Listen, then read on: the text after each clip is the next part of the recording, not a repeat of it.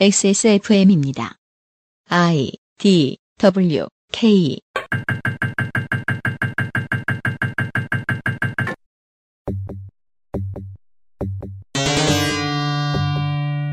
그것은 알기 싫다 특별 기획 17 국정감사 기록실. 국토교통위원회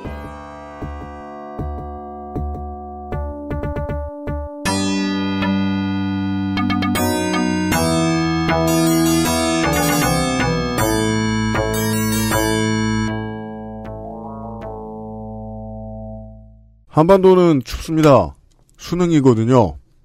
어머, 벌써 그렇게 됐네요? 봤어요, 다들 이제. 어, 울, 아, 울면서 뛰쳐나오고 있어요, 지금. 아, 잠깐만, 수능을 봤어요? 봤죠, 다들. 저는, 예, 전, 저는 19년 전에 봤고요. 수능 다음 날 전해 드립니다. 수능 날은 농해 수입편을 들으셨죠? 그것은 알기 싫다 17년 국정감사 기록실 국토교통위원회 편입니다. XSFM의 유승균 PD입니다. 이런 일이 있을 때마다 모이곤 하는 만나면 안 되는 친척과도 같은 비상시국 대책회의입니다. 제 오른쪽에는 홍성갑 덕질 간사가 앉아 있습니다. 안녕하십니까. 그래도 좀 잠을 잤더니 낫네요. 그러니까요, 좀 잤어요. 한 주 지나면서. 예. 윤세민 위원장은 여전히 잠이 부족해 보여요. 네, 왜 저만 못 자는지 모르겠어요. 그렇습니다. 그리고 그 덕질이는 생각해보니까 음, 제가 XSFM에 들어오기 전에는 네. 이런 강행군에 참여를 안 했잖아요. 그렇죠. 저 때문에 자꾸 고생을 하네요. 맞아요. 그러니까 지금 그 인력이 바닥났다는 사실을 알수있죠. 이런 식이지. 예. 저기 저 저 저 한평 챌린저스 필드에 이렇게 가만 앉아 있던 어디, 어디 계속 평화해봐라. 네. 광주로 불러왔어요. 덕질 간사가 고생이 매우 많았습니다. 안 하던 거 하느라고 말이죠. 네. 그냥 우리 다 그랬어요. 국감 처음 해보잖아요. 예. 국토입니다. 오버뷰 보시죠. 오버뷰 국토교통부와 행정중심 복합도시건설청, 새만금개발청, 토지주택공사, 수자원공사, 도공, 철도공사, 인천공항공사, 교통안전공단, 서울특별시와 인천광역시를 감사하는 국토교통위원회는 물론 그 지자체는 위원회별로 돕니다. 네. 올해는 이 위원회 갔다가 다음 해에는 저 위원회 가서 다른 거 감사받고 그런 식입니다. 그 국토교통위원회가 가장 많이 돌아다니는 위원회죠. 맞습니다. 국토교통위원회는 수서 스마트시티, 대청댐, 서해선 복선 전철 건설 현장, 평창 동계올림픽 현장 등을 현장 시찰하는 등 표준 period의 20일간의 감사를 진행했습니다. 위원회의 참여 의원입니다. 사회는 민주당 경기 시흥을 조정식, 민주당 의원은 간사 경남 김해갑 민홍철, 충남 아산을 강훈식, 서울 동대문갑 안규백, 전북 완주진안 무주장수 안호영, 인천 남동을 윤관석, 경기 파주갑 윤후덕, 경기 화성을 이원욱, 세종 이해찬, 아, 호칭이 가장 짧으네요. 세종 이해찬. 이거는 세종의 이름은 그게 아니었지만. 묘호 같잖아요. 뭐 이런 이런 간지나는 어. 아호를 네. 경기 광주을 임종성, 서울 강남을 전현희, 부산 사하갑 최인호, 서울 양천갑 황희, 한국당 의원은 간사 경기 용인갑 이우현, 서울 강서을 김성태, 경북 상주군이 의성청송 김재원, 비례대표 김현아, 충북 보은 옥천 영동계산 박덕흠, 울산 남을 박맹우, 경남 창원이창 박완수, 충남 천안갑 박찬우, 부산 부산진을 이현승, 대전 대덕 정용기, 대구 동갑 정종섭, 경기 시흥갑 함진규, 국민의당 의원은 간사 전남 해남 완도 진도 윤영일, 전북 전주병 정동영, 전남 여수을 주승용, 광주 북을 최경환, 비교섭 단체에서는 바른정당 인천서갑 이학재, 대구 수성을 주호영 의원 등이 참여하고 있습니다. 이 위원회에는 세종과 황희가 있어요? 네. 황희 의원은 다음에 세종에서 출마해서 당선되면은 세종 황희. 역사의 리바이벌. 하지만 민주당에서 가장 넘볼 수 없는 지역구 의원이 있기 때문에 그런 일은 짧게는 일어나진 않을 것입니다. 광고 듣고 확인하시죠. 국회 노동자도 해볼 만한 시도 퍼펙트 25 전화 영어. 밀리언셀러 아임닭과 함께 즐기는 아이멜 도시락. 한국당도 처음 만나는 반값 생리대 29데이즈에서 도와주고 있는 XSFM 그것은 알기 싫다 특별기획 2017 국정감사 기록실. 잠시 후 구토교, 구토교통 아, 구토하고 싶긴 하다. 우리는 항상 그 교통 상황에? 예, 구토를 느끼긴 하죠. 잠시 후 국토교통위원회의 올해 국정감사 기록을 가지고 돌아오겠습니다. 네. XSFM입니다. 어제는 난리도 아니었어. 이번 거래는 진짜 사기였다니까. 나야 알지. 내가 좀만 더 영어를 잘했어도 이런 일 안 생겼지. 근데 어떡하냐? 무역업이 12년 차에 토익도 900을 넘는데 영어는 계속 속을 썩인다니까. 영어를 책으로만 잘해요, 내가. Um, hey, why don't you call Perfect 25? 뭐? Perfect 25. 뭔데 그게? Perfect 25 English phone call service. 이거 말하는 거야? 퍼펙트25.com? Yeah, that's a good start. 질리지 않는 여섯 가지 영양 밥상. 맛있는 취향 저격. 아임웰 굿밸런스 도시락.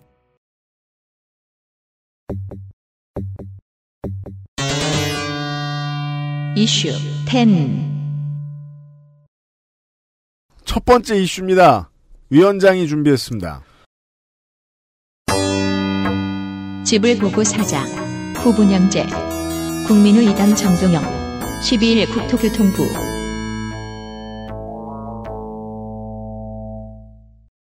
김현미 국토교통부 장관이 공공부문부터 단계적으로 후분양제를 도입하겠다고 밝혔습니다. 자, 가장 핫한 이슈 중 하나입니다. 후분양제. 네, 국감에서 가장 큰 뉴스였죠. 후분양제는 아파트를 어느 정도 지어놓고 나서 분양을 받는 방식입니다. 그렇습니다. 지금 우리가 하는 선분양제는 짓기 전에 입주자를 받고 땅도 사기 전에 그, 혹은 네. 그러니까 입주자한테 미리 돈을 받고 그 돈으로 아파트를 짓는 방식이었죠. 그래서 중간에 물론 그런 일은 많지 않습니다만 날아버릴 수도 있고요. 네, 그렇습니다. 그리고 만약에 정말 이렇게 해도 부도가 나버리면은 계약금에 중도금까지 날리는 그렇습니다. 근데 또 그 집으로 재산 증식을 꾀하는 사람들은 이 문제에 대해서 큰 불만이 없죠. 그 정도 질만한 리스크다. 리워드가 크니까. 70년대부터 정착되어 바뀌지 않았던 방법입니다. 그 후분양제는 참여정부 때부터 계속 지금까지 계속 시도하려고 했다가 취소되고 시도하려다 취소되고 이런 일이 반복되어 왔습니다. 그리고 작년에 관련 법안을 낸 국민의당 정동영 의원이 이번 국감에서 강력하게 주문을 했고 정동영 의원의 지금 20 대의 메인 작품이죠. 맞습니다. 타이틀곡이죠. 네. 김현미 장관은 우선 LH 공공 분양부터 실시할 수 있도록 로드맵을 만들겠다고 답변했습니다. 음흠. 그래서 한쪽에서는 다 망한다 하는 기사들이 폭발했죠. 그 경제지 저 집에서 구독해 보시는 분들 계실 겁니다. 네. 혹은 뭐 본인이 몰랐는데 집이 경제지를 구독하고 있거나 그렇죠. 예 고구마 좀 싸보려고 했더니 경제지가 나왔다거나 그런 분들 요즘 경제지 펴보시면 다들 후분양대 못 가서 안달입니다. 그러니까 선분양제 같은 경우에는 일단 소비자한테 돈을 받아놓고 건물을 짓는 거니까 건설사의 리스크가 적잖아요. 근데 후분양제는 돈을 어서 끌어와서 건물을 짓고 그 다음에 돈을 받아야 되니까. 네 정동영 의원의 레토릭이죠. 물건을 보고 사는 것은 상식이다. 그렇죠. 음. 제품인데 보고 사야지. 예. 실제로 가장 중요한 포인트는 윤세민 위원장이 말해준 대로 최초에 건물이 올라갈 때까지의 리스크를 누가 지느냐입니다. 네. 한편 16일 주택도시보증공사 HUG죠? 허그라고 읽나요? 국정감사에서는 후분양제 관련 용역 보고서에 후분양제를 실시할 경우 분양가가 7% 정도 상승할 거라는 결과를 냈습니다. 이거는 이제 건설업체가 리스크를 지게 되니까 돈을 이제 어디서 빌려와야 되잖아요. 은행에서 최초에 그러면 그 빌려온 돈의 이자가 최종 분양가에 반영이 될 수밖에 없는데 그걸 얘기한 겁니다. 네. 그러나 정동영 의원실에서는 이 보고서가 FP 조달 금리를 6.4%에서 9.3% 정도로 부풀려서 작성한 거짓 보고서라고 밝혔습니다. 실제 FP의 적용 금리는 3에서 4% 정도인데요. 이 보고서에는 6.4% 혹은 9.4%라고 해석을 해놓은 거죠. 파이낸셜 프로젝트 혹은 뭐 프로젝트 프로젝트 파이낸셜 파이낸싱. 파이낸싱인가? 음. 이거는 이제 그 돈을 빌려오기 위해서 건설사가 우리가 이 건물을 짓고 있는데 이 건물의 가치가 어느 정도 될 것 같고 그러니까 그 가치를 담보로 돈을 빌리는 거죠. 네. 지난 시간 농해 수위 때도 잠깐 설명을 드렸었습니다. 이거를. 네. 그래서 이 주택도시 보증공사에서 보고서를 조작했다는 의혹을 제기했습니다. 네. 이 게 사실은 이미 어느 정도는 시행되고 있어요. 후분양제가. 음. 서울주택도시공사 그러니까 SH에서는 그 시범적으로 신형 운영을 하고 있는데 네. 네. 이제 그거를 전국적으로 확대를 해보자. 음. 라는 얘기, 얘기였고요. 윤세민 기자가 상당히 점잖게 표현했습니다. 정동영 의원은 거의 뭐 강력하게 압박하다시피 질의를 하면서 네. 왜냐면 타이틀곡이거든요. 네, 김현미 장관에게 yes를 받아내기 위해서 계속 캐물었죠. 음. 마치 누구가 동성애 캐묻듯. 나쁘다는 게 아닙니다. 성일종 의원이 아닙니다. 네. 나쁘다는 게 아닙니다. 다만 이제 그 주택도시보증공사에서는 이것을 한 7% 정도로 부풀릴 만한 되게 의지가 있었던 것 같아요. 공사의 상부에서 네. 1에서 2%라 그러면 오차범위거든요. 안 오른다는 얘기입니다. 이것을 5% 이상의 의미 있는 수치로 만들기 위해서 최선을 다해놨던 모양인데 정동영 의원 씨 간단하게 격파한 모습이었습니다. 6에서 9%를 플러스 하다니. 그러니까 그 우리 서민들 혹은 민생에게 도움이 되는 정책이 하나씩 법안이 하나씩 나왔다. 그거를 판가름할 수 있는 방법은 신문에 다 망한다. 라는 기사가 나오면은 우리한테 좋은 소식입니다. 그리고 이제 망하는 사례를 하나둘씩 얘기해 줄 거예요. 네. 어렵게 모은 돈으로 산 두 번째 내 집. 아니죠. 두 번째는 보통 않고요. 때문에 날아갔다. 네. 두 번째는 보통 아니고요. 일곱 번째 정도. 그런데 만에 하나 두 번째 집이 그런 사람이 걸려. 첫 번째 집이나. 그러니까 그게 대소투피라는 거죠. 두 번째 집이라고 집이 두 개라는 게 아니고 두 번째 산 집. 그럴 수, 아. 네, 그 아무튼. 네. 그 전에 한 지은 집 한 12채 있고. 네. 네. 후분양제의 원인이 된 사건이 있었습니다. 다음 보시죠. 부영이 당긴 부분양제의 불씨. 민주당 이원욱. 16일 국토교통부.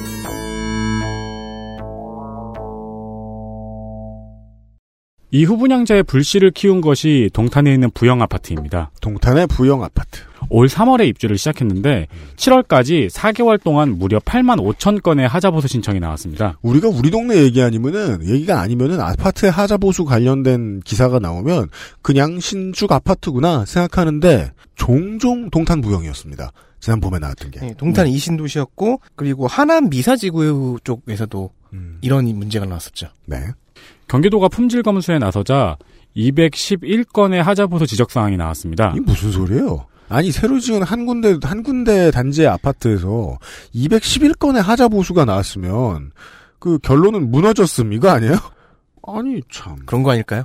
한국의 정서상 처음에는 집값이 떨어질까봐 주민들도 쉬쉬했어요. 근데 살다 보니까 이건 집값이 문제가 아닌 거죠. 음, 그래서 이젠 나서서 직접 문제를 지적하는 상황에 이르렀습니다. 그렇습니다. 그러니까 그게 신도시에 첫 입주한 주민이 이걸 입을 내서 우리 집이 이상해요라고 말한다. 정말 죽을 것 같다는 공포가 들었다고 밖에 저는 생각할 수 없습니다. 그렇습니다. 예. 심지어 남경필 경기도지사와 최인석 화성시장이 이 문제에 대한 기자회견을 열 정도로 상황이 심각해졌습니다. 맞습니다. 16일 국감장에는 최양한 부영주택 대표이사가 출석했습니다. 어, 더불어민주당 이현옥 의원은 동탄 부영 아파트의 짧은 공사 기간을 문제 삼았습니다. 음흠. 동탄 부영 아파트 정도의 규모의 아파트는 네. 보통 30개월 이상은 공사를 해야 되는데요. 음. 이 동탄 부영 아파트는 24개월만 공사를 했다는 지적입니다. 네. 이에 최양한 대표는 노하우가 있다고 답변했습니다. 이렇게 얘기했어요. 부영은 햇빛이 잘 들고 바람이 잘 통하는 판상형 위주로 주택을 지으면서 기술 노하우가 있어 기간을 줄일 수 있었다. 야 그럼 무슨 햇빛이 잘 들면 여름에 덥고 바람이 잘 통하면 겨울에 춥다는 거죠. 참고로 제가 부영 아파트 살고 있습니다. 근데 저런 얘기 한다는 건 무슨 해운대에서는 3년 걸릴 게 1년 걸린다는 소리예요. 건물 지을 때 바람이 확 불고 막 해가 쫙 내리고 웃기고 있어. 아, 그러니까 그렇게 지었어. 알았어. 노하우 있어. 근데 아파트가 왜 저 모양이냐고. 야, 아니 30개월 지을 걸 30개월 지을 걸 20%를 단축했잖아요. 무슨 열애신장 같은 소리 하고 있어요.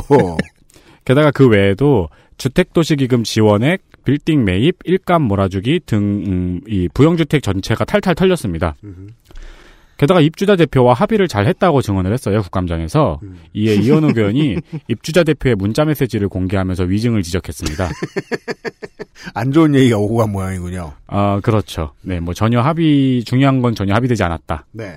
국토위는 31일 종합감사에서 다시 이중근 부영 회장을 증인으로 채택했습니다. 아 도망간 이유가 특이해요.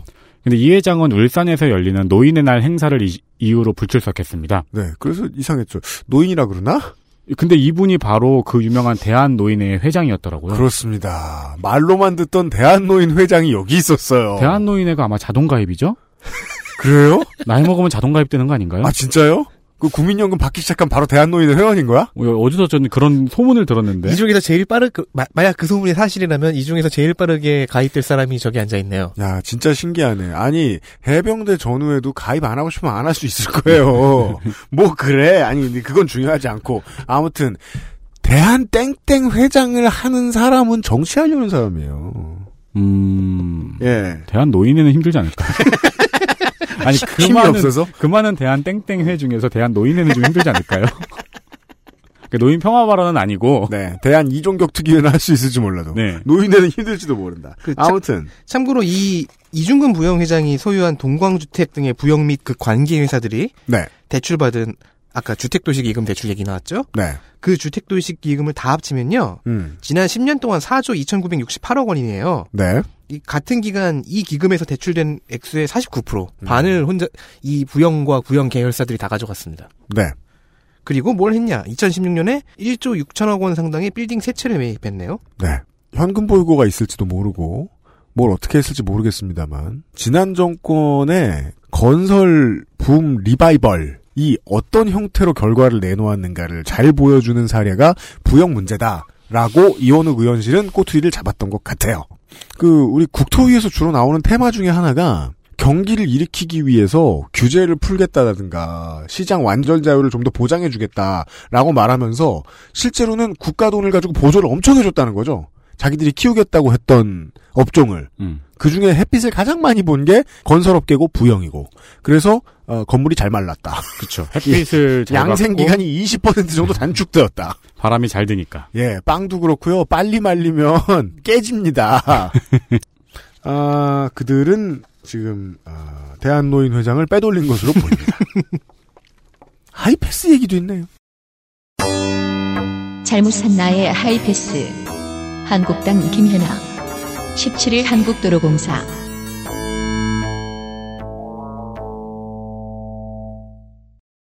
네, 하이패스 어디 거 사셨습니까? 저는 우리 저 그 영업 부장님이 달아주신 아마도 그냥 번들 예 하이플러스 카드일 겁니다. 그래요? 아, 저 그거 로고 기억나요. 음. 지난 2년 동안의 국정감사에서는 한국도로공사의 하이패스 카드 운영이 큰 질타를 받은 적이 있어요. 네, 이거 매우 민생 이슈입니다.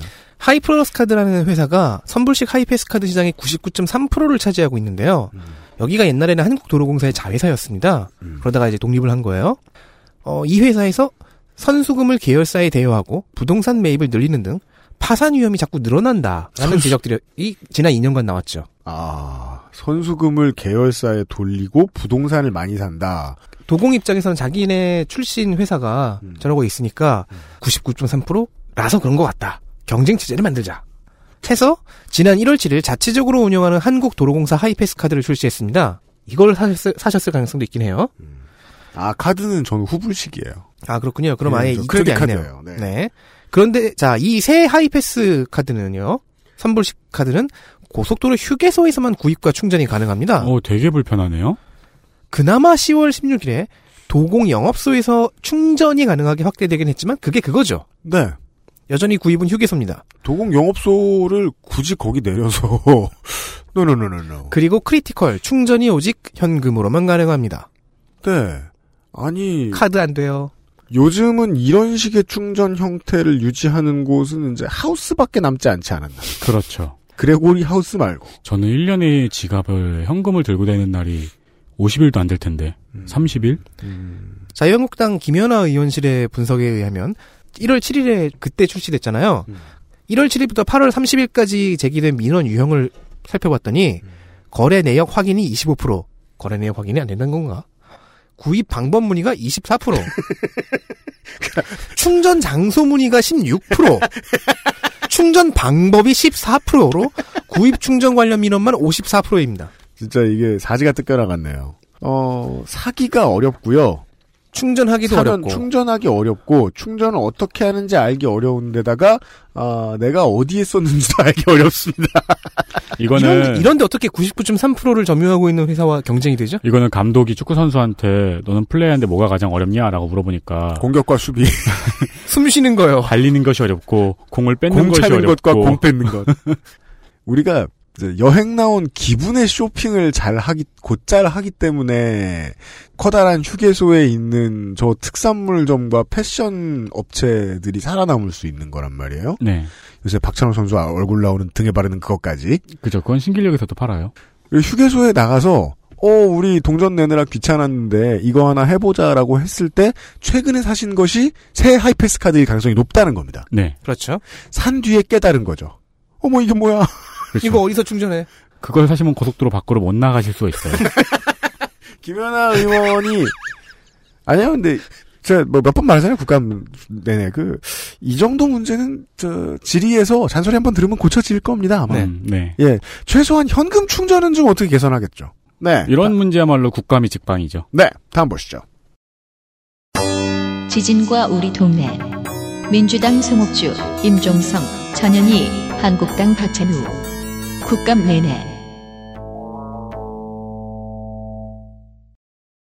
한편 국토위의 국감장에서는 우리나라 곳곳의 내진 설계에 대한 다양한 문제 제기가 있었습니다.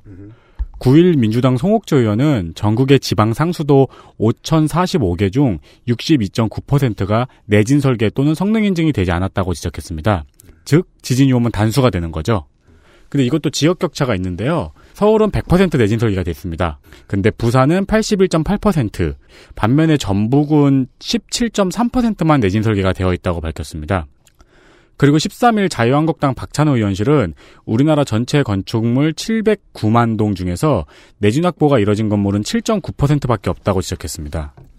내진 확보율이 가장 낮은 곳은 저층 단독주택으로 4.4%만 내진 확보가 되어 있는 것으로 나타났고요. 단독주택은 내진 설계 대상 건물이 아니거든요. 네. 그러니까 내진 설계가 거의 안 돼 있는 거죠. 그래서 더불어민주당 임종성 의원실은 내진 설계 대상 건물만 한번 살펴봤습니다. 그 결과 80%의 건물들이 내진 설계를 갖추고 있지 않았다고 밝혔습니다. 22일 민주당 전현희 의원, 대구, 김해, 울산 공항의 여객 터미널이 과거의 기준으로 내진 설계가 되어 있기 때문에 규모 6에서 6.5의 지진이 발생하면 붕괴할 위험이 있다고 지적했습니다. 네. 끝이 아닙니다. 24일 임종성 더불어민주당 의원실은 한국공항공사 소관 160개 건물 중 김포공항 국제선 여객터미널 등 40개의 건물은 지진 대책이 없다고 지적했습니다. 네. 우리나라가 지진에 대해서 경각심을 가진 게 경주 지진부터죠. 그러니까 뭐 지금까지는 좀 신경 안 썼다고 치더라도 네. 이제는 시작이죠. 그렇습니다. 내진 설계 관련된 문제는 이제 송옥주 의원은 환노위니까 예, 최초에 환노위에서 얘기가 좀 많이 됐던 거고 어, 실제로는 국토위 전담 이슈가 맞죠.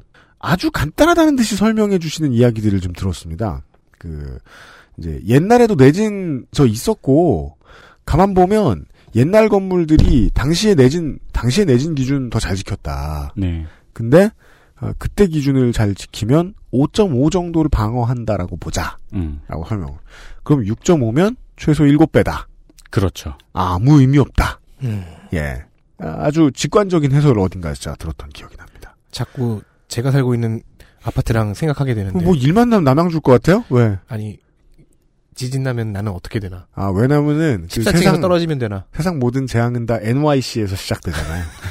네. 남양주는 그런 곳이죠. 예. 그, 그 동네가 되게 무섭다는 젠장. 예, 주제의 알리샤 키스의 노래가 있어요. 자, 다음 보시죠. 그렇다고 남양주가 개토인 것은 아닙니다. 인천이 게토입니다. 아니요, 아니, 인천- 인천도 아니고요. 루원시티. 네. 새로 생긴 게토 루원시티 민주당 최인호 23일 인천광역시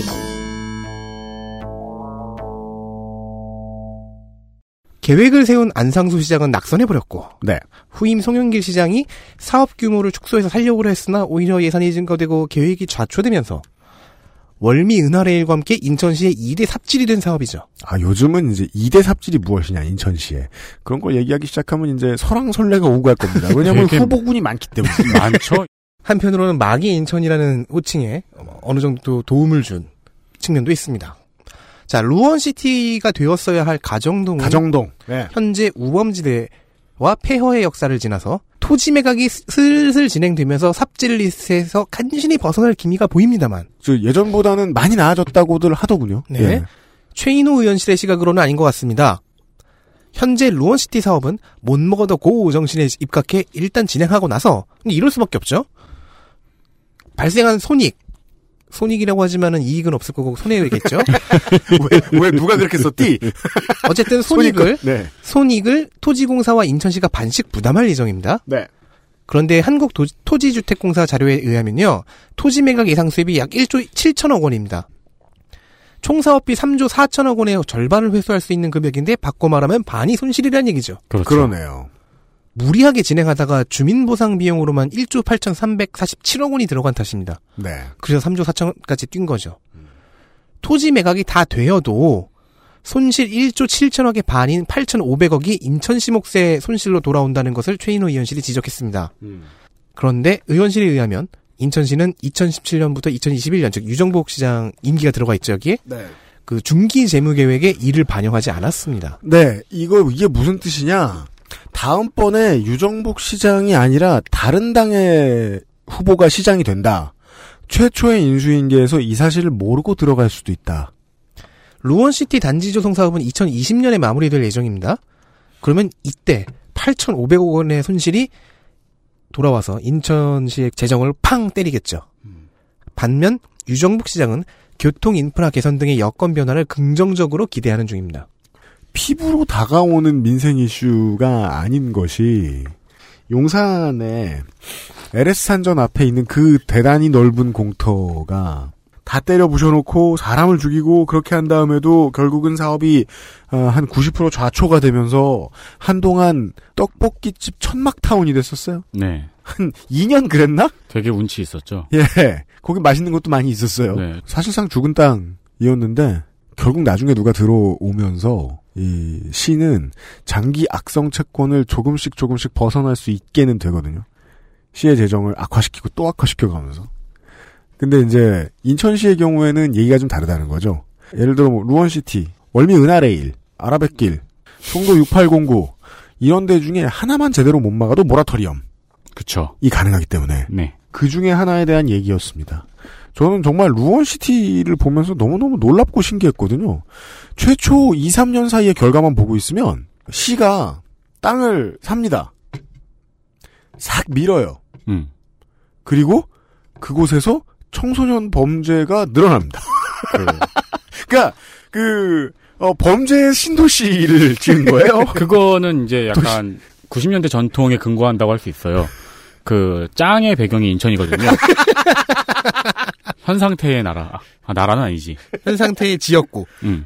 안상수 짜응의 작품이었습니다. 로봇을 기다리며 민주당 안호영 17일 도로공사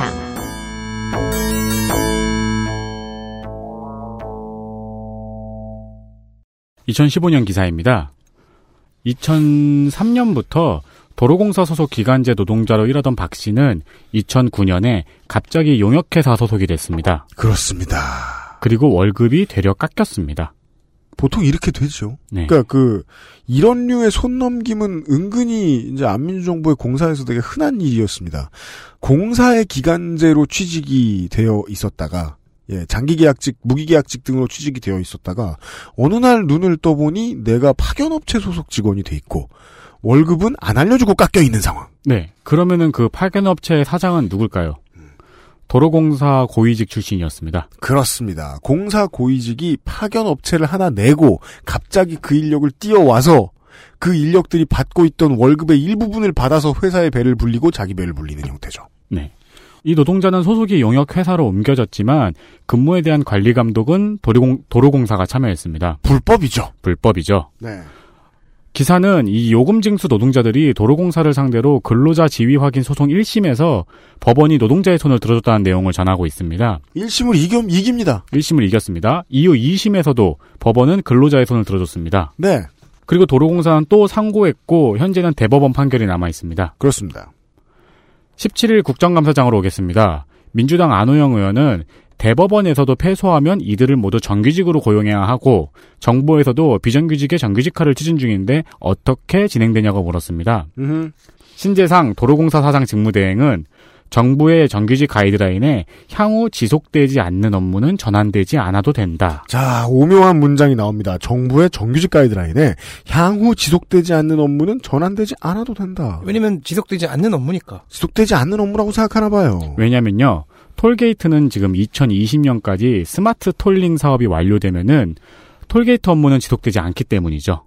그렇습니다. 로봇이 하니까. 네. 이게 맞는 말 반, 순 양아치 마인드 반이죠. 그렇죠. 그러니까 그래서 정규직 고용이 어렵다고 답했습니다. 그래서 패소하면 어떡할 거냐? 패소하면 정부와 협의하겠다고 했습니다. 그건 그때가 생각했다. 그리고 스마트 톨링 사업이 완료되면은 그쪽으로 전직을 추진하겠다고 했는데 이 인원이 6천 명이 넘거든요. 음. 음, 그렇다면 도공의 의지는 그건 겁니다. 이 사람들은 계속 파견직이다. 그렇습니다. 네. 전직을 추진하겠다고 하는 말은 정규직으로 고용하겠다는 말이 아니죠. 그죠. 네, smart tolling 파견 업체에 지시시키겠다는 얘기죠. 네. 결국 도로공사는 로봇이 일자리를 대신할 때까지 재판 상고로 버텨온 겁니다. 그렇습니다. 이 논리대로 가면 결국 도공의 도급을 받게 된 저 하청업체는 계속 살아남게 되는 거죠. 그렇습니다. 다시 네. 한번 요약해서 말씀을 드리면은 2015년에 도로공사가 재판에서 졌는데 2020년까지 smart tolling 사업이 완료가 되니까 계속 상고해서 여기까지 온 겁니다. 로봇을 기다린다는 뜻입니다. 자, 경제지도, 일간지도 본질을 이야기하려고는 하지 않고 정규직과 비정규직 편을 드는 사람들의 싸움을 붙이는 데만 골몰해 있는데요. 쉬운 얘기입니다. 요금 징수원이 네. 도공 직원이 아니면 누가 도공 직원이냐는 겁니다. 낡은 상수도 한국당 김현아 19일 한국수자원공사 주식회사 워터웨이 플러스 19일 한국수자원공사를 사이에 둔 정쟁거리는 물관리 일원화 이슈였습니다. 어, 뭐 환경부로 할 것이냐 아니면 여기저기 뺏어서 또 어디다 줄 것이냐 아니면 현, 현행 그대로 할 것이냐를 가지고 각 당이 갑론을박을 벌였는데요. 네. 한국당 김현아 의원은 다들 물관리 인원화를 얘기하기 때문에 상수도 노후화 문제를 지적하겠다고 당당히 시작했습니다.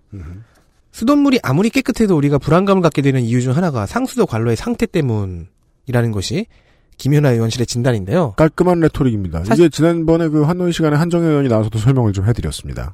최근 5년간 발생한 229건의 관로 사고 중에서는 시설 노후화가 85건으로 가장 많았습니다. 저는 그 더 많을 거라고 봐요. 전체 사고의 37.1%입니다. 그러니까 아직 드러나지 않은 것도 있겠죠.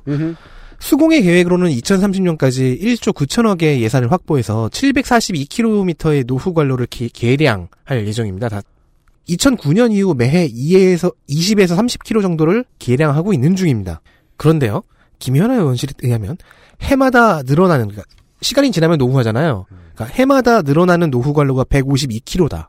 계산해 보면요, 2030년에는 총 2,587km까지 된다는 결론이 나옵니다. 노후관로 개량을 하겠다는 정부의 시책이 관로가 노후해지는 나이를 못 따라간다는 겁니다. 그렇죠. 1년에 152km씩 발생하는데 매해 2, 30km를 개량하고 있으면 그밑곧 빠진 독이 있겠죠? 썩는다 곧. 네. 네. 근데 반대로 생각하면 되게 간단한 문제죠. 그러면 매년 더 많이 개량을 하면 되죠. 네. 맞습니다. 심시티의 기본입니다. 네. 하지만 그러니까 그 문제에 있어서 다음에 따, 따라 나오는 문제는 돈 문제잖아요. 음. 노후관로 개량 사업은 국고 지원이 30%고 수공 부담이 70%입니다. 그래서 김연아 의원은 국가 지원 비율을 높여야 한다고 주장했습니다. 그렇습니다. 어, 이거를 못해도 따라잡을 때까지는 높여야겠네요. 네. 그리고 언제 다 따라잡힐지는 모르겠지만 그건 되게 오래 걸릴걸요? 그렇긴 하겠네요. 이런 유지보수류의 삽질은 되게 길게 걸리고 돈 많이 들잖아요. 그것도 예. 땅에 묻혀 있는 거. 그렇습니다. 내시경 같은 거라든가 로봇이라든가 들여보내가지고 확인하고 그러더라고요. 네. 이런 순서입니다. 아, 그, 로봇 물고기. 그, 그런 방식, 아니, 꼭 그렇진 않아요. 그냥 걔, 걔는 그냥 카메라 달리고 바퀴 달린 놈입니다. 간단해요. 그, 저, 물만, 물 뒤집어 쓰면 저, 서, 서지만 않는 그런 거문들입니다. 그래서 저 한정 의원이 그거 지적해줬잖아요. 그렇게 파고 들어가다 보면 교체를 함부로 할 수도 없는 옛날식 하수 광고들이 나온다. 음, 네. 예, 공사비가 좀 더 든다. 네. 공사하다가 집이 내려앉을 수도 있다. 그렇죠. 음. 예, 실제로 어 우리 이제 오늘 다루진 않습니다만은 하수 광고의 노후화 문제 때문에 생긴 싱크홀이 매우 많다라는 지적도 있었죠 국감에서. 내땅 파지 말라는 사람은 또 얼마나 많을까요? 그니까 말이에요. 지구가 화를 낼 일이에요. 반대하면 돈 줄 줄 알고. 예, 이 피부병 주제에 네땅 무슨 네 땅이야. 순서가 이렇습니다. 의원실이 이런 걸 지적해놓고 어, 지속적인 관리라는 것은 잔소리죠. 장관을 불러서 네. 김현미 장관을 불러서 계속해서 잔소리를 한다. 혹은 뭐 도공사장을 놓고 잔소리, 저 수공사장을 놓고 잔소리를 한다. 그러면은 연구 용역을 좀 제대로 하겠죠. 음. 그때가 다른 답이 나올 겁니다. 광고 들으시고 나머지 세 가지의 이슈를 확인하시죠. XSFM입니다. 장난치지 마라. 한국에서 처음 만나는 반값 생리대. 29 days. 쌀, 급속 냉각한 가마솥 밥, 잡곡, 현미, 알곤약, red quinoa, 야채, 삼색나물, 단호박, 무청 시래기, 닭가슴살, 밀리언셀러 아임닭, 전문가가 만드는 도시락. 맛있는 취향 저격 I'm well good balance 도시락 푸짐한 200g 밥도 있어요. 유해물질 무첨가 잘 만들고 체갑 29 days 자체골 아닐까? 그걸 해야지 재밌지. 돌아왔습니다. 요즘 하지도 않는 게. 돌아오고 있습니다. 마실 것을 가지러 가, 가, 려다가 황급히 야밤인데 빨리 하고 끝냅시다. 돌아왔습니다. 왜냐면 위원장 파트라서요 지금. 주거복지 어렵다. 민주당 윤관석 25일 서울시 31일 종합감사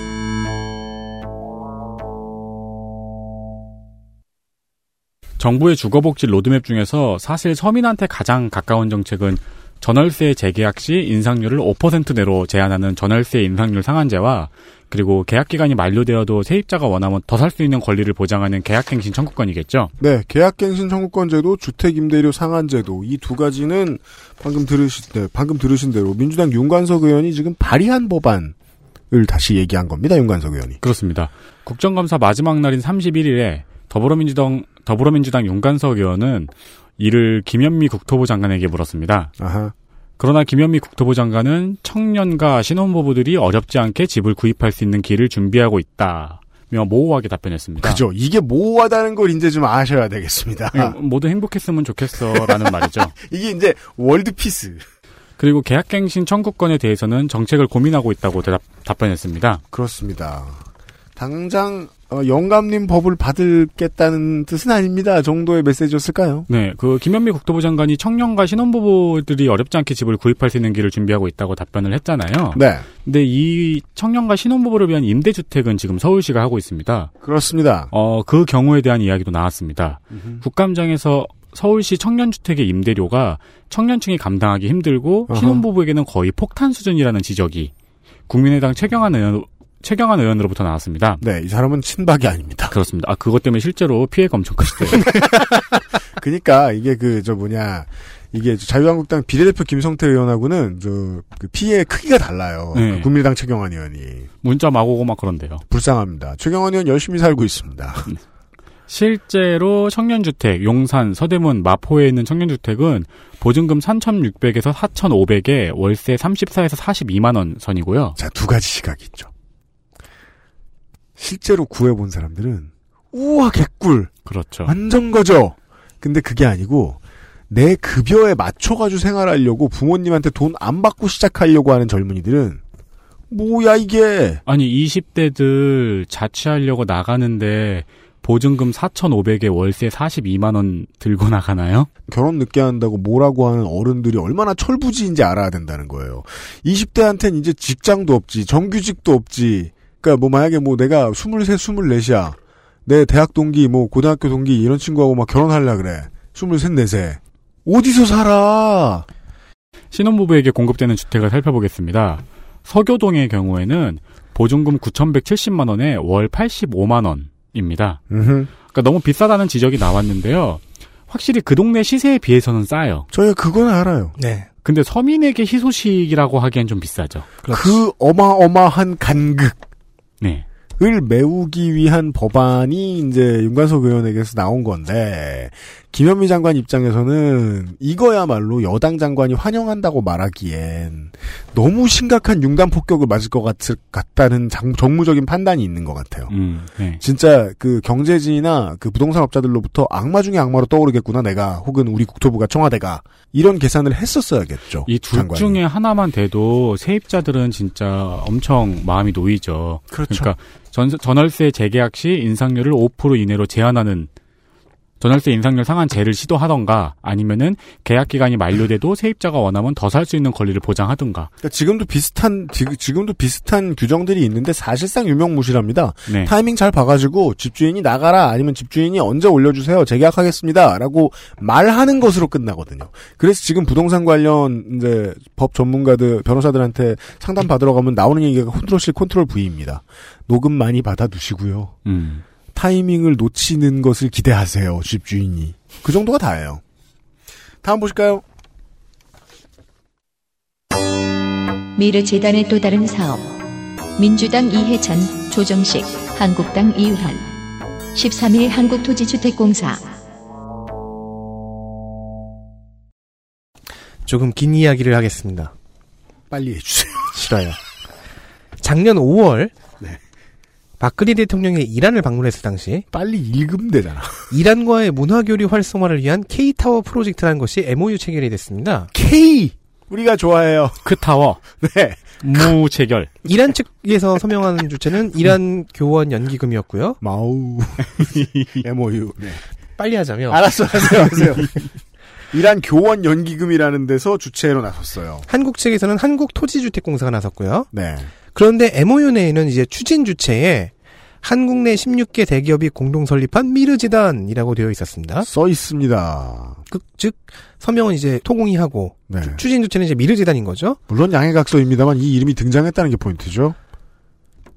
민주당에서는 이해찬, 임종성 의원이 국민의당에서는 최경환, 윤영일 의원 같은 사람들이 작년 국감부터 이 건을 추적해 왔습니다. 예.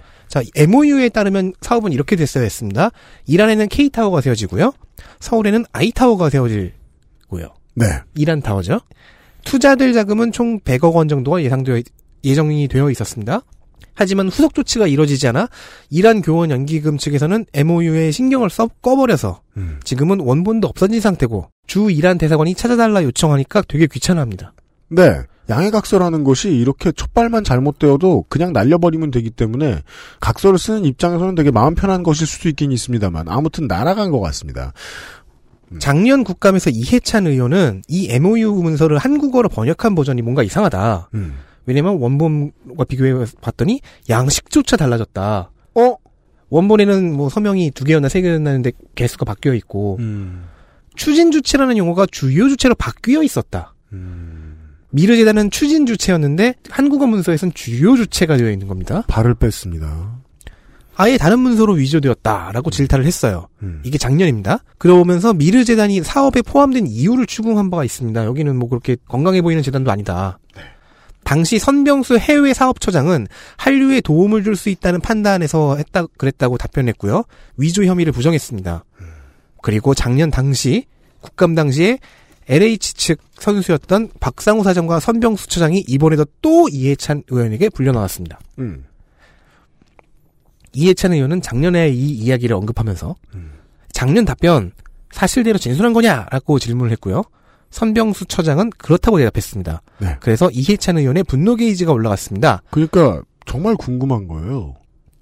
아니 할 말도 없고 no를 해도 욕 먹고 yes를 하면 지금 경찰 행인데 왜 나왔을까 여기 그래서 한심한 사람이구만 사과할 기회를 주는데도 잡았대요? 라는 wording을 말했죠. 음.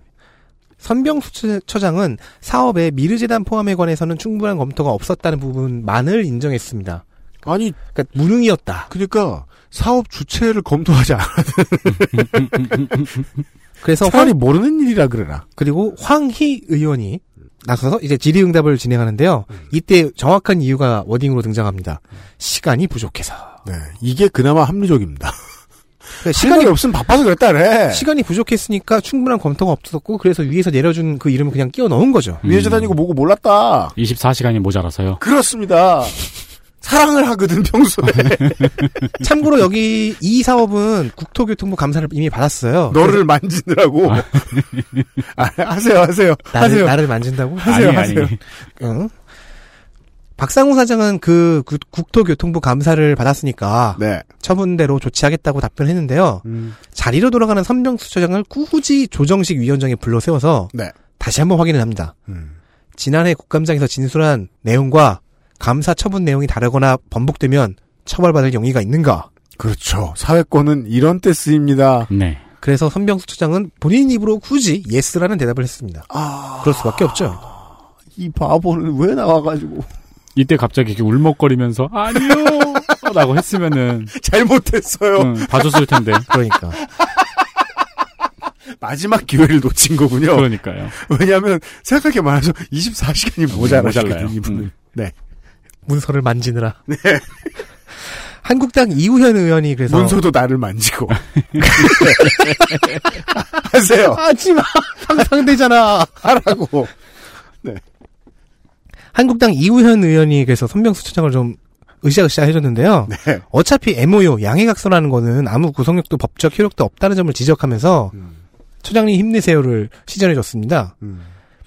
뭐라도 체결해서 약속이나마 바- 받아야 했다. 그때는 음. 그런 뉘앙스죠. 네. 이우현 의원은 K타워 프로젝트가 MOU를 체결하고 나서 보니까 타당성이 안 맞거나 야당 반발이 크거나 해서 취소한 케이스라고 음. 규정을 했어요. 네. 그렇다면요. 걸려서 그만뒀다는 얘기가 되죠. 정확합니다. 즉 이우현 의원은 응원을 해준 게 아닌 겁니다. 사실은. 네. LH 측 인사들이 근데 사실은 이우현 의원이 정말 전 도와줬다고 봐요. 도와주려고 했는데. 그러니까 LH 측 인사들이 하고 싶은 말을 해준 거죠. 네. 예.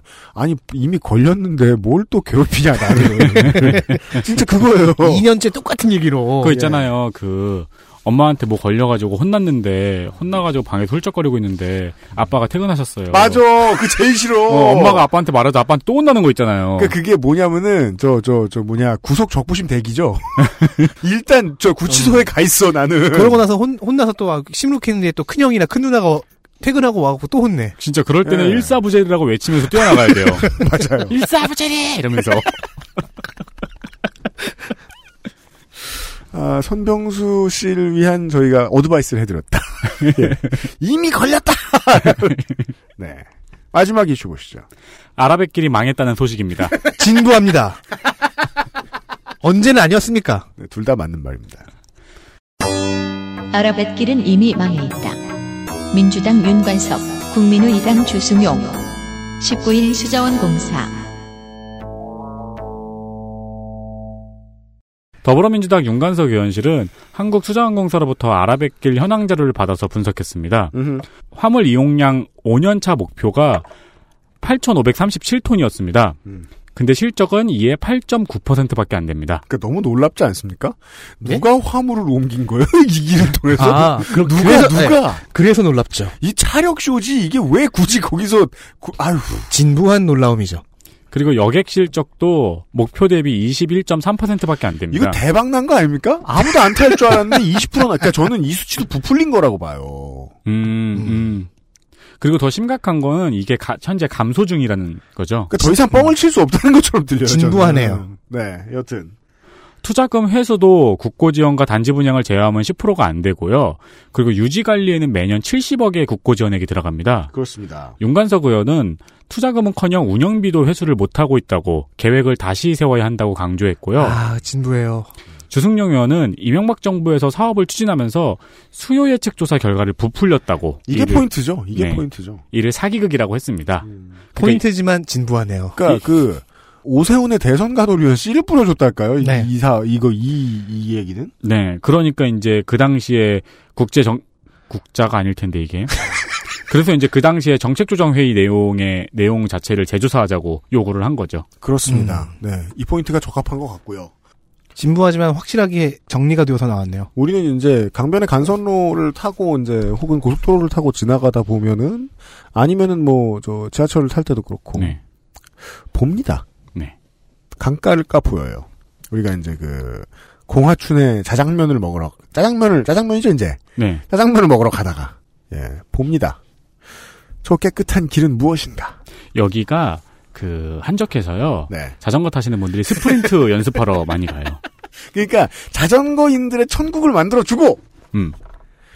지금 사실 저 저 유지비 70억 얘기했는데 그건 문제가 되지 않습니다. 네. 기초 투자의 손실을 메꾸기 위해서 지금까지 국고 지원이 들어간 비용이 크니까 네. 국고 지원은 있는 국고를 생으로 퍼주지 않아요. 빚으로 한다고 봐야죠, 사실상. 그래서 말이에요, 이제, 서울 시내를 다니는 서울 시민들이 청계천을 보고서 화를 막 낸단 말이에요. 이거 유지비 자꾸 들어가고 어떡하냐. 네.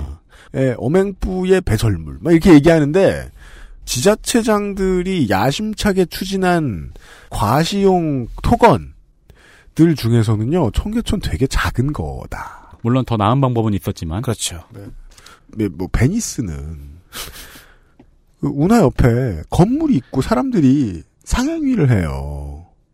근데 아라뱃길은 억새들이 그죠. 새가 날고 억새들이 잘 지낸단 말입니다. 벌레가 헤엄치고 네. 아니 물론 베- 그게 좋을 수도 있는데. 베니스는 그렇게 몇백 년을 살면서 자연적으로 조성된 길이고요. 근데 자꾸 그런 사례를 떠들려고 하- 떠들면서 이런 걸 만드니까 그게 짜증 난다는 거죠. 예, 예, 예. 여기까지가 10가지의 국토교통위 이슈였습니다. 주목할 만한 시점과 피폭을 확인하시죠. 예. 뭐가 많네요. 주목할 만한 시전과 피폭. 합의. 16일 한국감정원 등 7개 기관을 감사하고 있었던, 네. 하려고 했던, 음. 그날, 16일이라면 대충 자유한국당의 노트북 피켓 시위가 시작된 시기죠. 아, 그렇습니다. 대부분의 위원회는 이 노트북에 붙인 그 A4 용지를 소재로 고성이 섞인 논쟁을 주고받으며 가볍게는 일정 지연, 무겁게는 파행까지 갔었습니다. 네. 몇몇 위원회는 반면에 이 갈등을 잘 풀어나갔는데요. 국토위가 그 몇몇에 속합니다. 그렇습니까? 갈등 해소의 주인공은 한국당 쪽 간사인 이우현 의원입니다. 응원의 아이콘. 저도 옳지 않다고 생각합니다. 즉, 이 피켓 시위가 네. 옳지 않다. 음. 당의 지침으로 이렇게 하는 것이니까 여당 의원들도 양해 좀 부탁합니다. 네. 라는 진솔한 대사를 읊었습니다. 놀랍죠. 그 지금 그 분노해서 뻘건 이제 레드넥 한국당이 말이에요. 이런 의견을 말할 수 있는 의원이 몇 없거든요. 물론 최근에 아, 한 8명 들어가긴, 한 9명 들어가긴 했는데, 그럴 수 있는 의원들이. 네. 그전에는 저는 같은 국토위 소속의 김연아 의원 정도밖에는 이런 네. 말 하는 사람 못 봤어요. 김연아 의원은 무늬만 한국당이라고 평가가 되죠. 김연아 의원은 국정감사를 하는 거 보니까 본인의 캐릭터를 알고 그거를 강화하려고 하더라고요. 아, 그리고 또 김연아 의원은 지금 또 이지매 대상이라서, 당내에서. 음. 더더욱이, 예. 그리고 함진규 의원도 순조롭게 진행되던 국감을 이런 식으로 간섭하는 것 자체가 옳지 않다 하며 당 수뇌부를 디스하는 듯한 발언을 했습니다. 이제. 우리 저 잘하고 있는데 왜? 의총 들어가면 회초리죠. 네. 네, 그래서- 맞습니다. 그래서 국토위는 이후로도 너무 큰 파행 없이 일정을 마쳤습니다. 네. 물론 파행은 없어도 일정 지연도 정도는 있었지만요. 네. 합의가 이루어졌다. 국토교통위에서는. 아유 운영이 보면은 여기는 양반이죠. 네. 네. 오창력 얘기는 뭐죠? 오창. 세종의 이해찬 의원은 수도권 전철 천안 청주공항 노선과 관련해서 이야기를 하다가 네. 오창역 대신 조치원 역을 경유해야 한다고 말을 했습니다. 그러면서 오창은 사람 사는 곳이 아니다. 이게 세종 의원이 하는 말입니다. 라고 발언을 했어요. 이에 오창 주민들이 반발했습니다. 당연합니다. 왜냐면 오창은 실제로 과학단지와 주택단지 등이 있어가지고 읍 단위임에도 불구하고 인구가 6만이나 되는 지역이거든요. 네. 그러니까- 오창은 사실상 읍이 아니에요. 군까지 합쳐도 세 번째예요. 네. 그러자 이해찬 의원은 서창역을 오창역으로 잘못 말한 거라고 해명했습니다. 똥멍청이죠. 이젠 서창역이 근데 이게 원래 지금은 이제 그 서창역을 지나가는 걸로 확정이 됐는데 원래 이렇게 오창역을 지나가는 쪽으로 노선을 팔까 아니면 조치원 쪽으로 노선을 팔까가 이제 두 가지 안이 있었거든요. 맞아요. 그래서 헷갈렸던 것 같기도 하고요. 네. 그 이제 세종의 국회의원과 세종시장, 세종시장보다는 세종의 국회의원이 훨씬 더 워낙에 이제 이해찬이 최다선 이해찬 의원이 최다선 의원이기도 하기도 하지만 세종시의 국회의원은 청주 청원의 국회의원들 혹은 청주 청원의 민심까지 쥐고 흔들 권한을 아직까지 가지고 있습니다. 네. 인프라 사업이 끝나지 않았거든요. 세종까지 가는 길에. 그렇죠. 거기서 누가 수혜를 보느냐의 문제를 가지고 충북 도지사나 통합 청주시의 의원들을 쳐다보고 있는 게 아니라 이해찬 의원을 쳐다보고 있어요. 음. 이해찬 의원이 쥐고 흔드는 모습을 보신 겁니다. 이번에 피해자는 서창역입니다. 심지어 오창에는 역이 없어요. 사람이 안 살기 때문인가요? 아닙니다. 사람은 매우 많이 삽니다. 6만. 네. 협박. 자유한국당 정윤기 의원이 그 주사기까지 들고 나와서 파리 부동산 대책을 효과적으로 공격했던 낙선 협박을 받았다고 폭로하면서 네. 이 파행이 시작됐습니다. 네. 재밌어요?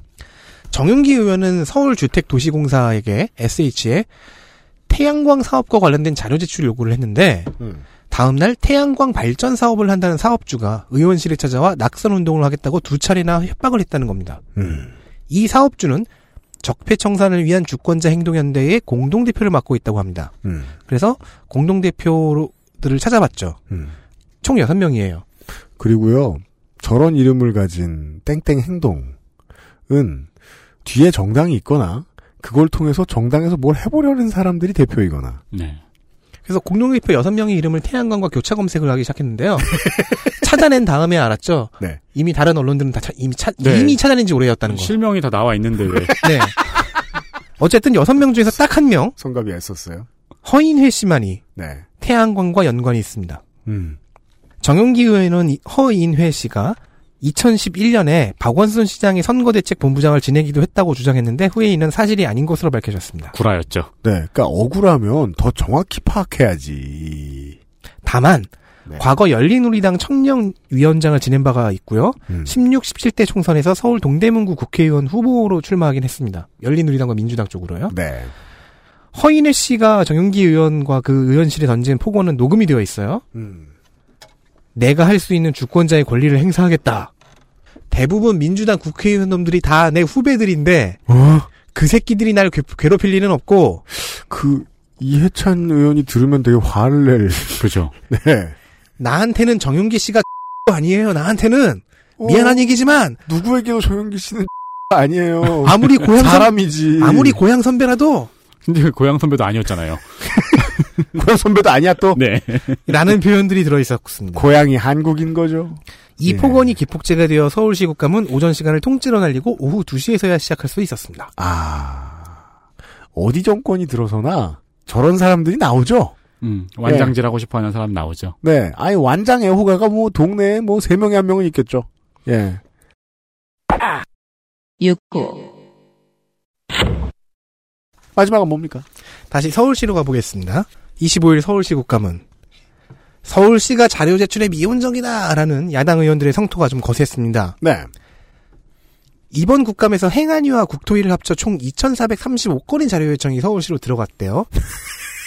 부서별로 A4 천장 분량의 책자를 한 권 이상씩은 최소 한 권 이상씩은 만들었다는 농담이 오간다고 합니다. 그러니까 그러면은 뭐 몇만 페이지 정도를 서울시는 제출해야 했다. 누군가에겐 자료를 안 주는 것처럼 보일 수는 있겠죠. 자, 그런데 2,435건 중에는요, 이런 요청도 있었다고 합니다.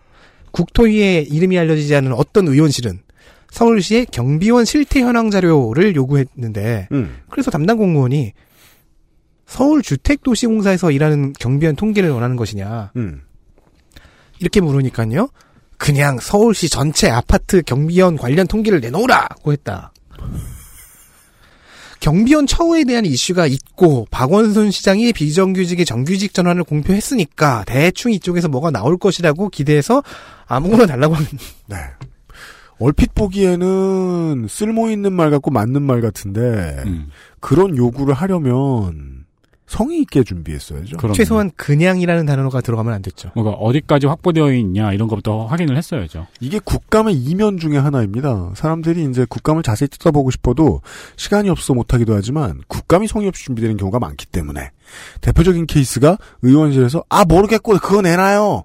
그렇죠. 공부 안 한 상태에서 마구 요구할 때 네. 그런 때는 보통 결과물도 안 좋거든요. 근데 방금 케이스 같은 경우에는 머리 조금만 더 쓰면 공격할 수 있는 거잖아요. 그러니까 그죠. 말이에요. 그거 현황 파악 안 하고 어떻게 일할 거냐. 의원실 내부의 커뮤니케이션도 좋지 않았고 민주적이지 않았고 그냥 의원님이 영감이 그냥 던졌을 때 그냥 아 다 예예예 해버리고 질문 안 하는 형태. 음. 그러면은 창의적인 질문이 안 나오거든요. 공부도 안 했다는 얘기고. 네. 그런 얘기였습니다. 국토교통위의 final 4를 선정하죠. Final Four. 국민의당 정동영 의원입니다. 음흠. 어, 후분양제는 이번 국토위 국감의 최대 성과였죠. 최대 이슈이기도 했고요. 네. 정동영 8집의 타이틀곡이기도 하다. 네, 그렇습니다. 어쨌든 7집일 수도 있고. 음, 예. 어쨌든 그 국감에서 가장 이슈가 된 의제를 내놓은 거는 주목할 만합니다. 그렇습니다. 네, 그걸로 모든 이슈를 빨아들이면서 결국 관철해냈고 네. 빨아들였다는 게 중요하죠. 정부적으로도 어느 정도 판단이 섰을 거다라는 생각이 들어요. 옳습니다. 민주당 이원욱 의원도 선정했습니다. 부영에 대한 근성 대단했습니다. 네. 끝내 최근에는 부영법 발의까지 이어졌죠. 그리고 네. 후분양제까지 불씨를 튀었죠. 네. 이 승부근성이 후분양제를 불러왔습니다. 더불어민주당 윤관석 의원실입니다. 송도와 검단 스마트시티의 문제는 아주 복잡해요. 네, 맞아요. 네, 그래서 아주 꼼꼼히 들여다봐야 하는 문제였거든요. 물론 지역구니까 당연하겠지만, 그리고 뿐만 아니고 코레일과 SR의 문제 역시도 꼼꼼하지 않으면 못 보는 문제인데, 그런 문제들을 조목조목 잘 지적을 했습니다. 네. 저는 윤관석 의원들이 건드렸던 이 이슈들을 공부하려고 각 잡고 앉았다가 어려웠죠. 4시간 만에 넉다운 됐어요. 이게 이제 그 마치 계기 일식이 일어나는 것처럼 그 지자체가 가장 중요한 위원회에 걸려가지고 감사를 받는 때가 흔치 않습니다. 음. 자기 그 뭐냐 국회의원이 기다려도 안 오기도 해요. 네. 근데 국토교통위와 인천시가 만났을 땐 이런 일이 터졌어야 했거든요. 그죠. 그 한복판에는 이제 인천에서 인구 밀도 높은 동네에 국회의원인 윤관석 의원이 있었다는 거죠. 남동구에. 아주 큰 게 터졌죠. 네. 일을 잘할 사람이 그 타이밍에 걸려서 다행입니다.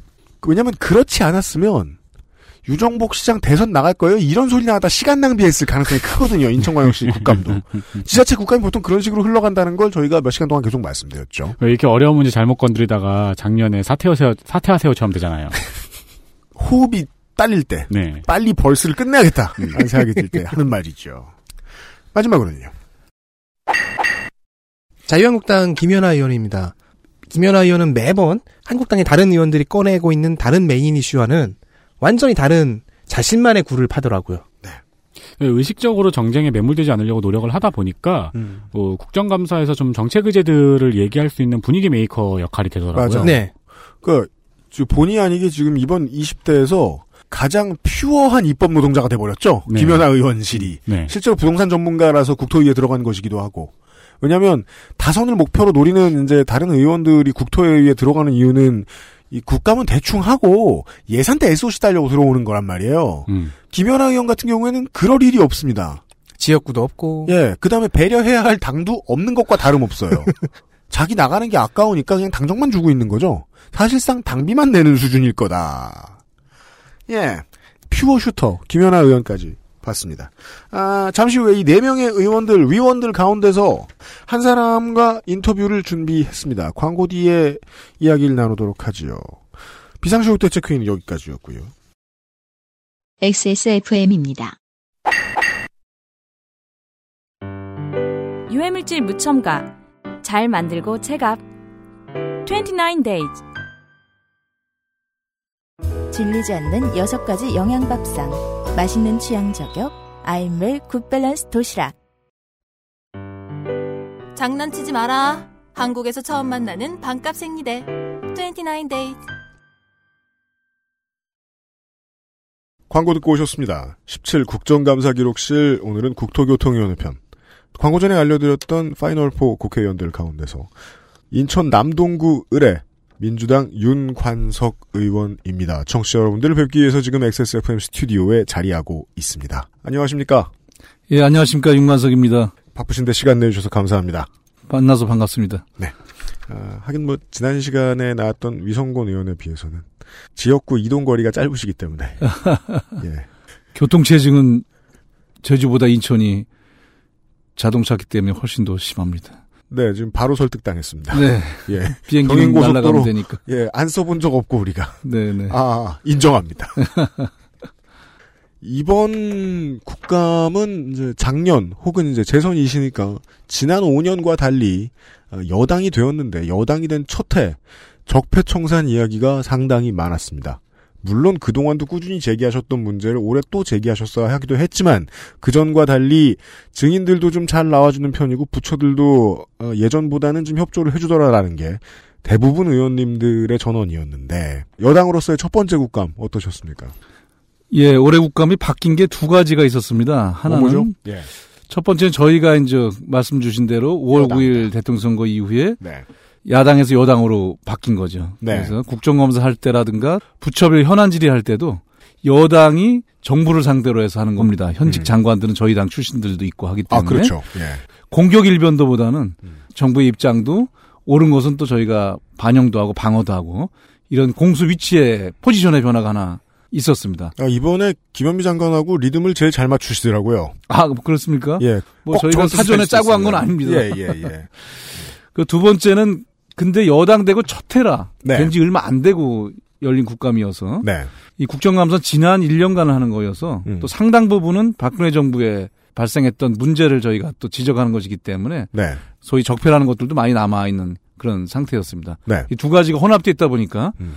초선 의원분들은 가끔 포지션에 아, 변화에 그렇죠. 적응이 안 된다든가 네. 왜냐하면 작년에 1년 야당하고 1년 만에 다시 여당으로 또 해야 하다 보니까 네. 두 번째는 현 정부와 전 정부의 책임을 묻는 부분의 영역에 있어서의 구분을 음. 조금 어려워한다든가 이런 또 에피소드도 아. 있었습니다. 엇박이 날수 있었겠네요. 예, 뭐 크지는 않았지만 조금씩 있었습니다. 네. 미스. 어, 그 의원실에서도 어 지금 매치가. 때릴 타이밍이 아닌데. 예. 나는 때리고 있네 하는 생각을 했을 수도 있다. 그 부분이 이제 가장 두드러졌던 게 적폐청산에 관한 문제를 여당이 질의해야 했기 때문. 예, 그렇습니다. 이었던 게 많았을 겁니다. 그 사례를 하나만 내놓으신 게 있길래. 아, 현대건설의 김중겸 전 사장. 네. 증인 신청했는데 안 나왔습니다. 이분 센 분인 것 같더라고요. 그 어, 문재인 대통령께서도 취임하시고 감사원에서 다시 감사를 좀 해라 음. 이런 지시를 한 게 보도가 됐었습니다. 네. 야당들은 여러 채인데 뭘 또 하냐 하지만 그 동안은 사업 타당성만 했고 전체 이것이 이제 적절한 범위 직무 권한을 사용해서 됐느냐 이런 부분은 이번에 처음 하는 것이라고 하는데 네. 저는 4대강을 좀 더 다른 관점에서 이 부분을 문제를 좀 드러내기 위해서 이명박 대통령과 같은 현대건설의 사장을 했고 실질적으로 4대강 사업을 주도했다고 알려진 김중겸 전 사장을 증인으로 어렵게 채택을 했습니다. 이게 이제 사실 어려웠다. 잘 야당이 안 해주려고 했었어요. 안 해주니까. 어렵게 채택을 했는데 이분이 센 분인지 안 나와버렸어요. 연락을 아예 끊어버리고. 여타위원회에서도 어, 사유서를 절절히 쓰고 한 번만 봐주십사.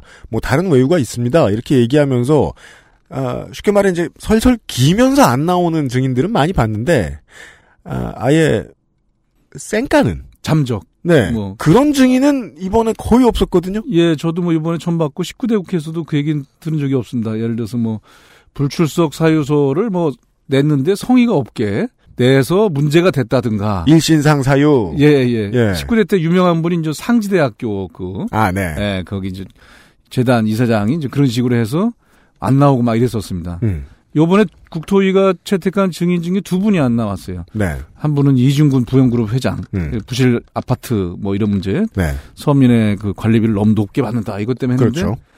이분도 사유선 냈어요. 뭐 말은 좀 안 되는데 네. 대한노인회 행사 때문에 대구를 간다 그래서 국회를 안 나버렸는데 대한노인 이분- 회장이죠. 예. 이분은 아예 이 김중겸 전 사장은 연락 두절이라고 얘기를 하길래 통신사 협조를 통해서 본인 명의 휴대폰 번호를 국회에서 정당하게 받아서 네. 수차례 했는데도 안 됐습니다. 그래서 음.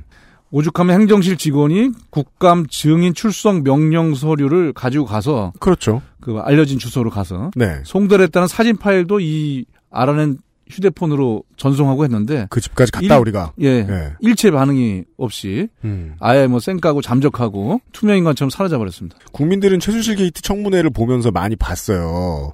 그 우병우 씨가 도망 다니는 모습을 보면서 아 국회가 그 정도 수준의 강제 구인 규정이 없구나라는 걸 국감도 마찬가지였나 봐요. 예 강제 구인은 안 되고 네. 출석 명령을 갖다가 네. 어, 가서 이제 전달하고 그러니까 위반하면 고발하는 정도 수준. 예 그리고 이제 그것이 응해지지 않았을 때 네. 예, 그때는 이제 고발하는데 문제는 저 여야가 이걸 또 합의를 해야 됩니다. 고발을 하려면은 한국당은 이제 그런 거 안 도와주겠죠. 예, 그런 부분에서 뭐 전혀 다른 의견을 가질 수 있기 때문에 네. 그걸 믿었는지 안 나오셨습니다. 보통 고령이다, 병환이다, 뭐 고령. 뭐 이런 걸 핑계로 할 수는 네. 있는데 네. 이렇게 연락 두절하고 네. 아예 아예 안 나타나 버린 것은 완전히 국회를 무시하고 그건 국민을 무시한 예, 너무 시크하긴 네. 하네요.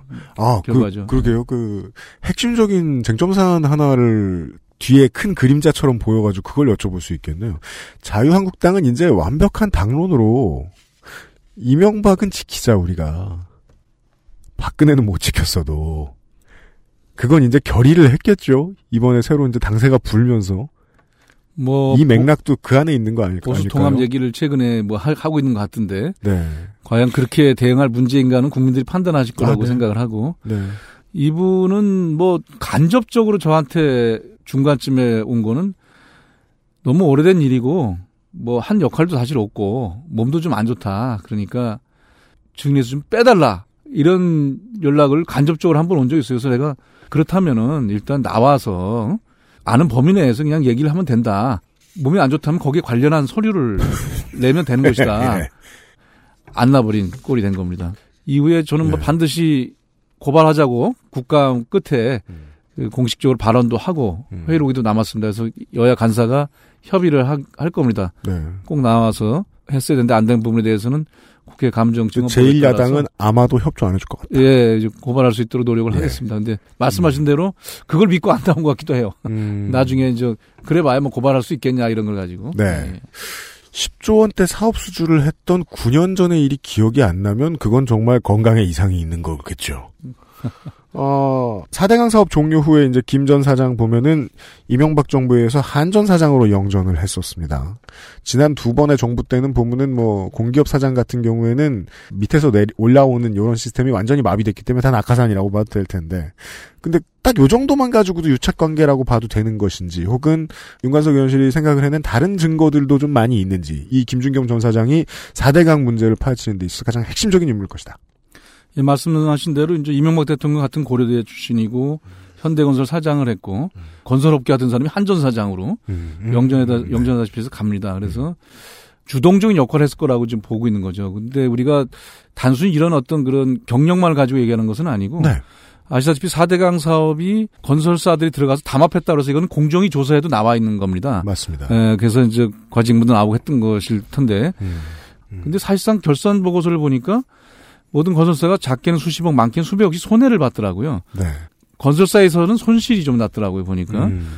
그러면 왜 건설사들이 이익을 내기 위해서 사업을 하지 손실까지 봐가면서 이 4대항 사업에 참여를 했을까? 그렇죠. 그건 역시 이제 그 당시에 정권의 실세, 이명박 대통령의 공약, 음. 뭐 이런 것들 때문에 건설사들도 참여할 수밖에 없었던 과정이었다고 생각을 하고, 네.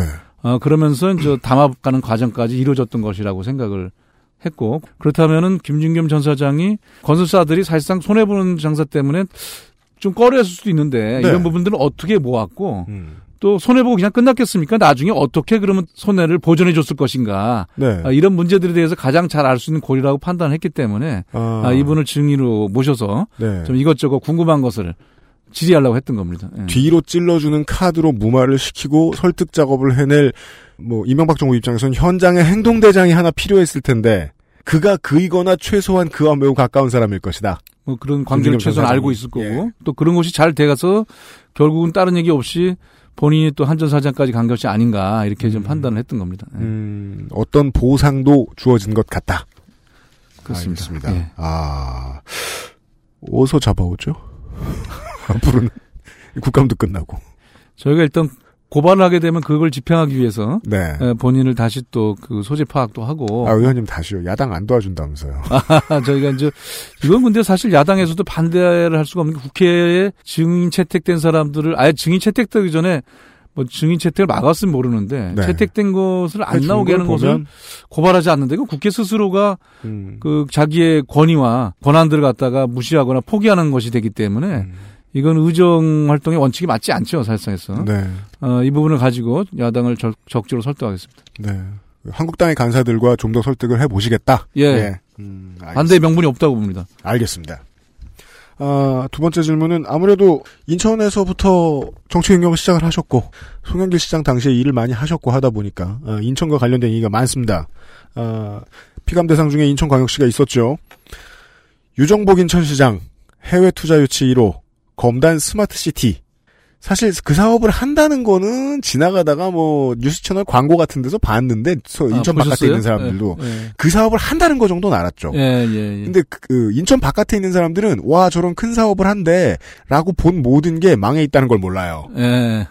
그 중에 제일 큰 게 검단 스마트시티 사업인데 작년 11월에 무산이 되었더군요. 그 저도 이게 이번에 보면서 깜짝 놀랐던 게 이렇게 넓은 땅인 줄 몰랐습니다. 예, 140 470만 뭐 제곱미터 뭐다 예. 합하면 평수를 우리 흔하게 청취자들이 예, 아실 140만 평. 143만 평 정도. 143만 평. 예, 예. 드는 돈은 일단 최소 뭐 다 합하면 5조 정도. 예, 그렇습니다. 라고 보시는 것 같았고 이 정도 큰 사업 이게 날아간 건 국책 사업이어도 어마어마하게 큰데 시정의 사업이었습니다. 이게 어쩌다 이렇게 소리 소문 없이 증발됐을까요? 국정감사 기간에 인천시 국감을 국토에서 10년 만에 했습니다. 그동안 못했습니까? 예, 이런저런 이유로 국감을 국토위권은 안 받았더라고요, 보니까. 어, 예. 보통 지방자치단체 가는 게 국토위, 행안위, 네. 뭐 가까운 이제 보건복지라든가 뭐 이런 데도 가는데 네. 어, 국토위가 뭐 매년 하진 않지만 국토위로 10년씩 돌아왔군요, 안 받은 오랜만에. 거는 좀 예. 오래 기간 동안 음. 감사를 안 받았는데 이번에 가서 제가 첫 번째 문제로 이 검단 스마트 시티 실패한 부분들을 따져 물었었습니다. 네. 아, 유정복 인천시장이 당선되고 취임해서 해외 투자 유치 1호로 홍보를 했던 검단 스마트 시티 사업이고요. 네. 최종적으로 작년 11월에 무산했는데 이미 음. 처음 유치할 때가 이제 2015년 3월인데 네. 바로 몇 달 지나지 나서 이게 좀 이상하게 꼬여가는 것들을 좀 경험 있는 사람들이 봤을 때는 음. 좀 이상하다 이게 좀 낌새가 3월에 시작했는데 예. 여름부터 갑자기 예. 예. 시작은 2015년 3월에 박근혜 대통령 중동 순방 때 아, 네. 유정복 인천시장이 안종범 수석과 함께 음. 아랍에미리트를 방문해서 두바이 투자청 산하의 그렇죠. 퓨처 시티사로부터 36억 불에 달하는 투자 의향서를 체결했다 이렇게 발표를 했습니다. 네. 뭐 대단한 잭팟을 터트린 것처럼 이렇게 그렇죠. 발표를 했어요. 그런데 6월 달이 되면서 실제 투자자는 국부 펀드인 두바이 투자청이 아니고 음. SCD라, CD라는 두바이 스마트 시티 회사로 바뀝니다. 그리고 사업 이름도 퓨처 시티가 아니라 스마트 시티를 우리가 지금 부르고 있는 이름으로 한번 바뀌는 과정이 있었습니다. 이름과 투자처가 바뀌었다. 중요한 건 투자처가 바뀐 겁니다. 예. 그래서 다른 사업이 됐어요. 또 이 SCD 두, 두바이 스마트 시티 회사가 국부 펀드나 국영기업도 아니고 음. 두바이 홀딩스라는 곳의 손자 회사, 자회사도 아니고 그, 밑, 그 밑에 회사죠. 네. 알려진 곳이고 음. 어, 나중에는 이 부분이 또 개발 권한을 근거로 SPC라는 걸 또 만듭니다. 투자 또 회사를 만들어서 네. 여기서 사업을 추진하기로 했는데 이 음. 해당 회사가 SDK라는 걸로 또 바뀝니다. 예. 근데 이 회사는 4조짜리 사업을 유치하는 건데 전체는 음. 5조 회사라고 네. 자본금 53억밖에 안 되는 회사였어요. 그래서 이 특수목적법인이 과연 검단의 금싸라기 땅인 143만 평 개발을 하겠다고 나선 것이 가, 능한 것인가? 네. 결국은 이 부분은 상세한 정보를 획득하지 않은 채 사업 추진한 음. 유정복 시장의 네. 그 덜컥 사업 유치였는지 아니면은 대통령의 중동 순방 때 실적 올려서 부풀리기였는지 음. 아니면 당시에 안종범 수석과 최순실과의 뭐 연관이 돼서 뭐가 또 있었던 것인지 아, 아, 이런 것은 정확히 뚜껑을 따봐야 되는 상황이다. 못하지만 의혹은 많이 제기가 그렇죠. 어, 됐었고 지난번 네. 특검 때도 약간 그런 거 비슷한 의혹들이 제기가 맞습니다. 됐었습니다. 네. 그러면서 결국 이 SDK가 전혀 아무것도 이렇게 협약 과정에서 책임질 수 없다는 것이 확인이 되면서 네. 이 검단 스마트 시티 4조짜리 해외 투자 자본 유치한 장밋빛 첫 사업은 그냥 공중에 날아가 버린 꼴이 됐습니다. 그 제가 이제 준비해서 저 비서관께 드렸던 이 질문 중에 하나가 되게 순진한 거였군요. 제가 드리려던 질문은 어차피 두바이 정부는 2010년 이전에 모라토리엄을 한번 선언한 적이 있는데 꼭 두바이랑 이런 일을 같이 해야 됐느냐라는 의문 정도였는데 실제로 유정복 시장의 시정에서 했던 일은 시- 시에서 했던 일은 두바이 정부도 아니고 뭔가 유령회사 같은 곳과 계약서를 쓴 거 아니에요. 그렇습니다. 질문이 이렇게 바뀌어야. 되겠네요. 저런 이제 남의 큰 돈 프로젝트 노리고 들어오려 그러는 유령회사 같은 곳은 한국에도 널렸는데 이걸 왜 굳이 두바이까지 가서 찾아왔어야 했느냐? 이 부실한 기업을. 그것을 저는 2015년 3월에 같이 다시 중동 순방을 하던 네. 박근혜 대통령의 중동 순방과 연결돼 있다고 생각을 합니다. 그래서 최소한 대통령 순방 때 이런 실적을 쌓았다. 그래서 이걸 갖다가 좀 무리하게 부풀리기로 네. 발표를 하고 진행했거나 아니면 그것보다 더 이제 구조적으로 문제가 될 수 있는 것은 그것을 대충 알면서도 그냥 진행해 보려고 했다든가. 음. 만약에 전자였으면 그건 사실 사기성에 가까운 그런 잘못된. 추진이었고요. 만약에 유정복 나- 시장이 이게 모자라다는 것에 대한 확신이 없이 그냥 들어가려고 했다. 그러면 뭐 정말 무능하거나. 그럼 유정복 시장이 사기를 당한 걸 수도 있고 무능해서. 무능한 거죠. 그렇게 되거나. 예. 근데 문제는 지금도 그것이 실패했다는 것까지는 그날 국정감사 인정을 했습니다마는 네. 시원스럽게 그거에 대해서 아직까지도 시민들이나 손해를 끼쳤거든요. 금융규정만 해도 감사원 감사해서 약 100억 가까이 이제 손해를 끼쳤다는데 네. 실제 그 사업이 지연됐기 때문에 왜를 말하지 어, 않는다. 그 지연 기간까지 합치면 더 많은 손해가 발생했을 텐데 예. 왜도 말하지 않고 명확하게 사과하지도 않고 있는 것이 큰 문제로 생각합니다. 음. 강요하니까 막 자꾸 물어보니까 유감이다는 얘기 정도는 했습니다만은 의혹에 대해서도 속 시원하게 얘기를 하지 않았고 시장으로서 책임감을 갖고 사과하는 것도 명확하게 하지. 않았습니다. 예. 정치인이 사과를 아낀다는 건 사과를 통해서 언론에 나가는 이미지 때문에 반대편에서 다시 한번 찌르는 게 두렵다. 이것을 더 알아보려는 것이 두렵다. 보통 이런 메시지인데요. 그래도 일단은 시민들한테는 사과하는 게 뭐 저는 정도라고 생각합니다. 음, 알겠습니다. 아, 그렇다면 이제 이 국감에서 지적하신, 유관석 의원이 지적하신 이 사업을 발표한 데가 시장 본인도 아니고 투자 유치과도 아니고 유 시장의 비서관 중에 한 사람이었다. 예, 지적을 하셨는데. 육급 비서관이었더라고요 보니까. 근데 보통 비서관. 이렇게 우리가 뭐 한 예를 들어서 뭐 400억짜리 투자 유치했다 이거 발표해도 굉장히 큰 거거든요. 그러면 네. 보통 그때 동행할 때 이제 투자청이라든가 음. 그 뭐 경제 담당자든 이런 사람들이 갑니다. 중앙부처가 나가야죠. 어, 투자 유치 담당관이라든가 또 예. 아니면 최소한 뭐 시의 공식적인 지시 갖고 있는 대변인이 한다든가 네. 이래야 되는데 그런 공보 라인 업무도 아니고 음. 또 투자 라인도 아닌 현지에 있- 있는 것도 아니고 이제 그 인천에 있던 그 업무와 관계없이 그냥 시장을 보좌하는 비서관이 음. 그거를 브리핑을 해서 발표를 해버립니다. 4조짜리를 갖다가 네. 그리고 그 위에는 TV하고 인터뷰까지 이렇게 합니다. 그 갖다가. 비서관이요? 예, 예. 그 날짜 지나서도. 네. 그래서 국감 때도 그걸 들고 물어봤어요. 이걸 왜 이렇게 했느냐. 음. 응? 이건 정상적이지 않지 않느냐. 네. 세상에 있어서. 네. 그러다 보니까 의혹이 생기는 거고 그게 청와대하고 연결되는 고리라고 얘기하는 사람도 이런 거 아니겠느냐. 음. 상식적으로 투자 담당자 또는 뭐 공보 라인에서 해야 되는 거 아니냐. 그러니까 뭐 당사자는 뭐 증인이 나와서 뭐 자기는 문제가 없다고 당신 판단했다는 거고 어, 유 시장은 답변을 하지 않았습니다. 이 부분에 대해서는. 그러니까 처음 출발부터 이게 낌새가 이상했던 것이죠.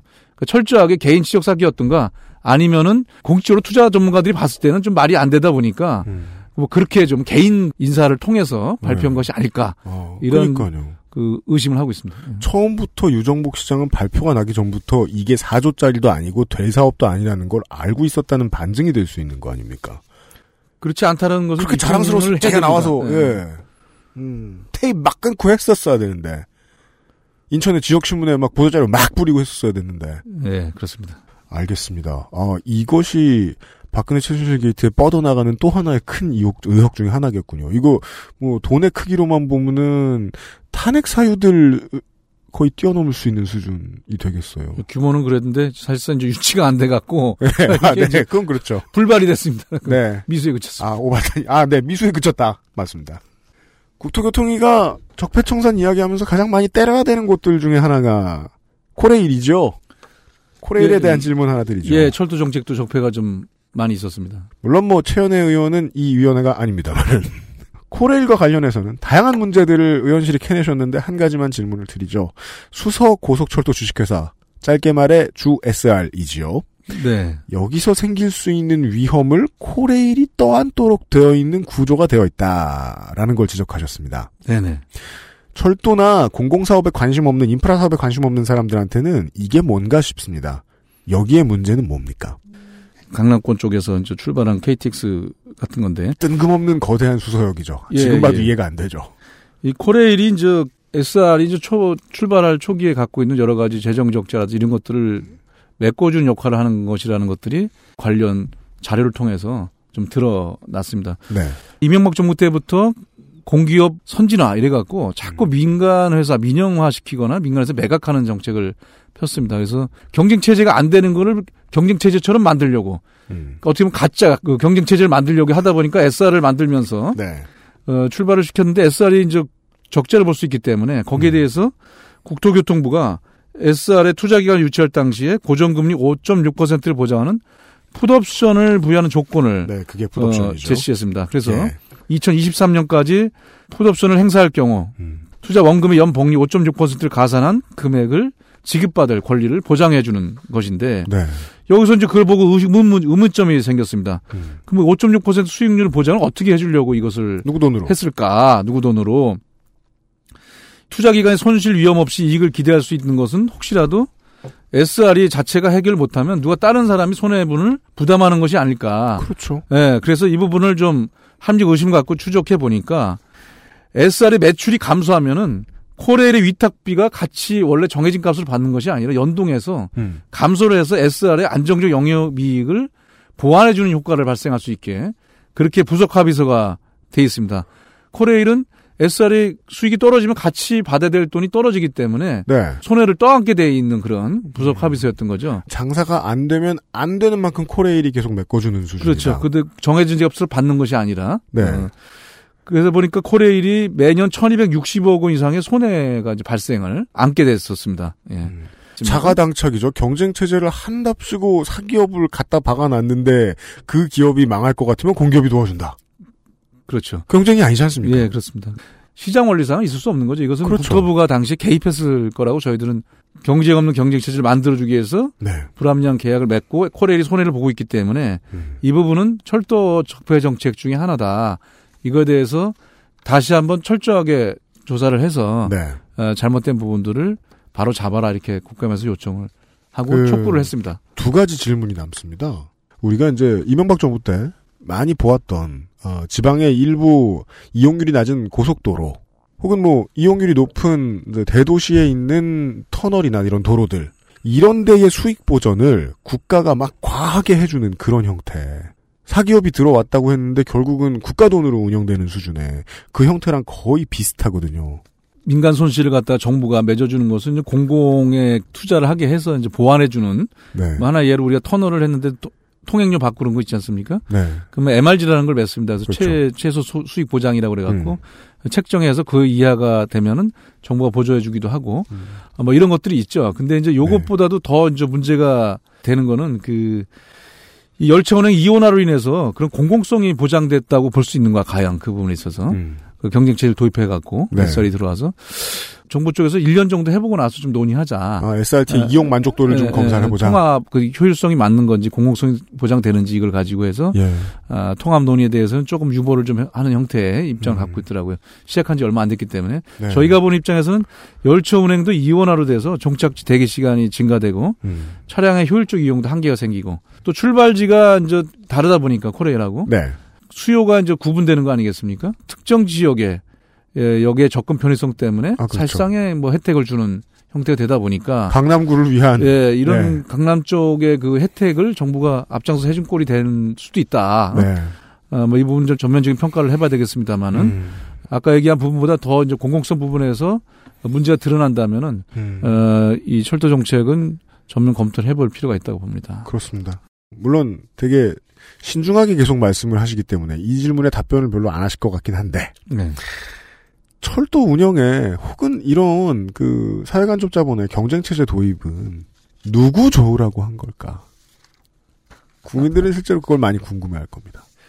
예, 다들 뭐 그 말할 때는 이제 너무 독점 체계가 돼 있다 보면은 거기서 기술 발전도 안 되고 서비스 질도 떨어지고 반드시 경쟁 체제를 해서 그 경영의 효율을 이루어야지만 그 서비스의 질도 국민들한테 높여서 제공을 하고 네. 이렇게 얘기해 왔습니다. 하지만 과연 누구 좋게 된 것인가 이거에 대해서는 네.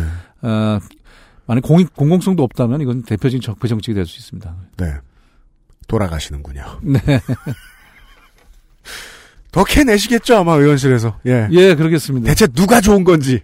예. 이해할 수 없는 정책을 도대체 왜 밀어붙인 것인지에 대해서 네. 답을 찾도록 하겠습니다. 알겠습니다. 이 수익성 보전은 문재인 정부가 끝날 때까지도 계속되기 때문에 알려주신 바에 의하면. 네. 그 다음은 다시 한번 인천 얘기입니다. 네네. 저같이 이제 그 아까 처음에 말, 말씀해 주셨습니다만은 인천 경인 고속도로나 어, 그 근처의 간선로를 지나갈 때도 계속 보면서 저거는 왜 저렇게 예쁘게 라는 생각을 해보신 분들이 정말 많기 때문에 아라뱃길에 대한 질문입니다. 아라뱃길이 이제 윤관석 의원실의 조사에 따르면 당초 물동량 계획의 10분의 1도 안 되는 수준으로 영업을 하고 있다라고 이제 말씀을 해주셨는데 그 길을 좀 돌아다녀 봤거나 주변을 본 적이 있으신 분들은 비- 저하고 비슷한 생각을 하실 것 같아요. 찾는 고객이 있고 화물을 누군가가 싣고 다닌다는 게 신기하다 지금까지. 현재 예. 아라뱃길은 어떻다고 보십니까? 아라뱃길 지금 자전거 도로는 아주 잘 나와 있습니다. 그래서 그 주변에 네. 자전거 동호인들의 대규모적인 행사가 많이 열리고 있고. 그것만큼은 인정합니다. 네네. 네. 그, 아, 이 아라뱃길 공사가 이제 상- 경인운하라고 얘기해갖고. 네. 사실 시작할 때부터 상당한 논쟁거리였습니다. 이제. 그렇죠. 경기도판 4대강 사업이다. 예. 예. 그러나 이제 화물 운송과 경- 그러니까 관광 운하를 타고 다니면서 우리가 유럽이랑 가면 운하 좋, 멋있지 않느냐 운하 아, 네. 타고 다니면서 그래서 음. 이 관광객을 관광도 하고 한강까지 가서 그걸 가고 심지어는 이제 뭐 뭐죠 요 요트 네. 뭐 이런 것들로도 활용할 수 있다 이렇게 해갖고 음. 두 마리 토끼를 다 잡는다고 해서 2조 7천억 원을 들여서 음. 어 경인 운하를 갖다가 완성을 했죠. 하지만 말씀하신 대로 물동량 계획은 10분의 1 수준인데 지나가면서 보면은 거의 그 화물을 싣고 다니는 배를 볼 수 없을 정도로 계속 10분의 1이라도 되냐 이렇게 물어보는 분들도 그죠. 있습니다. 예. 또 관광 역시도 여객이나 마리나를 통해서 한다는데 초기에 저도 전 저도 직접 타봤거든요. 이걸 갖다가. 어, 근데 사실 주변에 볼게 그 없어요. 관광할 만한 데들이 별로 없습니다. 이렇게 이제 도시의 안쪽에 들어와서 뭐 지나가면서 도시 내부를 보는 것도 좀 아니고. 네, 그렇죠. 어, 주변이 이제 황량한 상태고 가다가 중간 중간에 좀 조성이라는 데를 네. 볼수 있을 정도기 때문에. 이게 하천이 좁은 관광 도시들하고는 그림이 많이 다르잖아요. 예, 그렇습니다. 억새 불 보다가 볼 게 없는 말씀하신 대로. 그래서 이 관광하는 것에 대한 목표도 21%에 불과한 수준입니다. 아, 그래서 이 아라뱃길을 앞으로 이용하겠냐? 그러면 그런 것들은 더 떨어질 거라고 보여집니다. 그래서 이건 네. 작년 국감 때도 이제 단골 메뉴로 지적을 했는데 그때도 앞으로 이 적자 보전이라든가 화물이나 관광을 높이는 방안들을 준비하겠다 했지만 올해 국감 때도 역시 이건 답이 없는 뭐 그런 상태였습니다. 그래서 좀 앞으로 걱정이 많이 되는데요. 네. 문제는 이제 계속적으로 투자금 회수도 어렵지만 운영 운영을 하면서 관리를 계속 해야 되거든요. 네. 이게 2052년까지 약 3,500억 원이 들어간다는 겁니다. 어, 그래서 회수금도 지금 어, 투자금에 비해서 절반밖에 되지 않았고, 그래서 수장공사는 물어보니까 이 아라뱃길과 또 경, 저, 4대 강으로 인해서 네. 손해본 부분을 갖다가 여러 가지 단지 개발 사업 이런 것들을 해갖고 이제 부분적으로 해결해 나가려고는 하고 있는데, 네. 어, 처음에 문제가 많이 됐던 것은 수도, 수도 요금 인상해서 이걸 떼버리는 거 아니냐, 이런 또 지적을 아하. 많이 저희가 했었죠. 예. 근데 그거는 지금, 어, 국내 눈이 두려워서인지 아직 그렇게 진행되고 있지는 않습니다만은 네. 걱정이 많이 되고 있습니다. 아, 그, 예, 말씀해 주셨습니다. 이미 저 의원실에서 알린 대로 이제 이 투자금이 손실될 것으로 확실시되는 부분들의 지금까지의 지원이 대부분 국고에서 나갔고, 어, 국가하천 유지면에도 매년 70억, 아까 말씀해 주신 거에 따르면 2050년까지 3,500억 정도 들어갈 것이다. 네. 그, 근데도요, 이게, 뭐, 이제, 저, 정치인의 천형 같은 거랄까요? 지난 총선하고 지선 때, 인천에 있는 모든 후보들의 공보를 봤던 기억에 의하면, 정당과 관계없이 아라뱃길을 잘 이용하겠다는 공약을 해야 됩니다. 그거는 이제 두 가지 때문에 그렇지. 하나는 전체는 아니고 그 여기 경희 누나가 지나가는 아, 그렇죠. 것이 네. 그 인천에서는 이제 그 계양권하고 서부권입니다. 네. 서부권. 음. 그쪽 부분들에서 이제 있었던 거고 네. 일단 만들어서 완공이 돼서 어떻든 간에 이제 이게 조성이 돼 있어요. 네. 그러다 보니까 또 아까 말씀드려서 친수 공간으로 활용하는 것들 거기서 뭐 문화 공연을 한다든가 자전거 도로로 활용한다든가 이런 부분에 대한 만족도는 굉장히 높아요. 음. 어, 이거 애초에 부수적인 효과죠. 이거 살상 있어서. 아, 그래서 네. 이제 검단이나 이런데 아파트나 오피스텔 분양 홍보에도 그 그렇습니다. 아라뱃길 네. 얘기가 나와 있는 거군요. 예, 예. 그래서 그런 쪽에 이제 포인트를 맞춰서 얘기를 하고 있는 것이고 두 번째는 좀 그걸 다시 갈아 엎을 수는 없는 상태입니다. 이게 이제 일단 방수 효과에는 도움을 줬어요. 그러니까 이제 음. 아, 예. 상습 뭐 침수라든가 이런 부분들에 대해서는 음. 근데 그렇게 많은 돈을 들여서 이걸 할 필요는 없었던 건데 그러면 이미 만들어진 거니까 어떻게 활용할 것인가 한강과 연결 부분 한강 서울 입시 입장에서는 이게 뭐 이 선박의 사이즈나 뭐 기술적으로도 그렇고 이건 효, 효율성으로도 불가능하다 이렇게 해서 지금 안 되고 있습니다. 이제, 네. 이제 그럼 자체적으로 계획을 세워야 되는데 뭐 그런 활용도를 높이겠다라는 것들을 갖다가 이제 선거 때 얘기를 했을 겁니다. 알겠습니다. 비전을 확실히 제시할 수 있는 부분들이 아닌 경우가 많은 것 같아요. 이 인프라가 그 국토위 의원님이 나와주셨으니까 계속해서 그 궁금증이 드는 거죠. 예전에 예전에 의원이나 대통령이나 도지사나 시장이 선심성이었든 아니면은 가장 큰 공약이었든 해가지고 뭔가 수익성이 없는 국토 개발을 거하게 해놓고 나면 그 다음 정권이 들어왔을 때 그냥 부셔버릴 수가 없다. 그렇습니다. 매몰 비용도 있고 예, 활용 방안을 갑자기 찾아야 되고 예. 네. 기존에 새로운 사기업이 나타나가지고 국가 인프라를 내줬으면 그 회사 걸 갑자기 뺏어올 수도 없고 우리가 공산 국가도 아니고 연착륙 방법을 찾아야 되는 문제들이 계속 나왔네요. 알겠습니다. 국토위 위원들이 잔소리를 열심히 하면 모라토리엄 들어갈 것도 그나마 좀 늦게 들어간다거나 막을 수 있다거나 할 수도 있을지도 모르겠네요. 예. 예, 저희가 더 노력하겠습니다. 네. 알겠습니다. 17 국정감사 기록실 국토교통위 편에 아, 남동구의 윤관석 의원이 수고를 해주셨고요. 지난 국감도 수고해주셨고 오늘 나와서도 수고해주셨다는 의미로 저희가 이런 정도의 템이 어울리실지 모르겠는데 이런 선물을 아. 준비했습니다. 신발인 것 같은데요? 아닙니까? 어우, 자신이 없으시다니. 당연히 신발이죠. 네. 예. 신고 열심히 뛰라고 해서 아마 네. 아주 좋은 신발을 네. 어, 주신 것 같아서 발에 땀 나도록 뛰어야 될 것 같습니다. 알겠습니다. 윤관석 의원님 같은 분한테는 조깅이 어울립니다. 왜냐하면 뛸 때 눈썹이 휘날려야 멋있거든요. 오늘. 아이고 예. 네. 소래포구를 뛰어다닐 때 쓰십시오. 감사합니다. 아, 그 외에도 계약갱신 청구권 제도나 주택임대료 상한제도 같은 거 이제 입법하신 거 네네. 관심을 가지고 지켜보고 있는데 아, 원안 반영이 되도록 필요한 것이 것이 있다면 네, 나중에 또 저희 방송에서 한번 모셔가지고 얘기를 좀 더 들어보겠습니다. 오늘은 국감이어서 짧게 줄일게요. 네. 윤관석 의원이었습니다. 예, 감사합니다. 수고 많으셨습니다. 아이고 예. 고맙습니다. 이거 진짜 주신 거예요?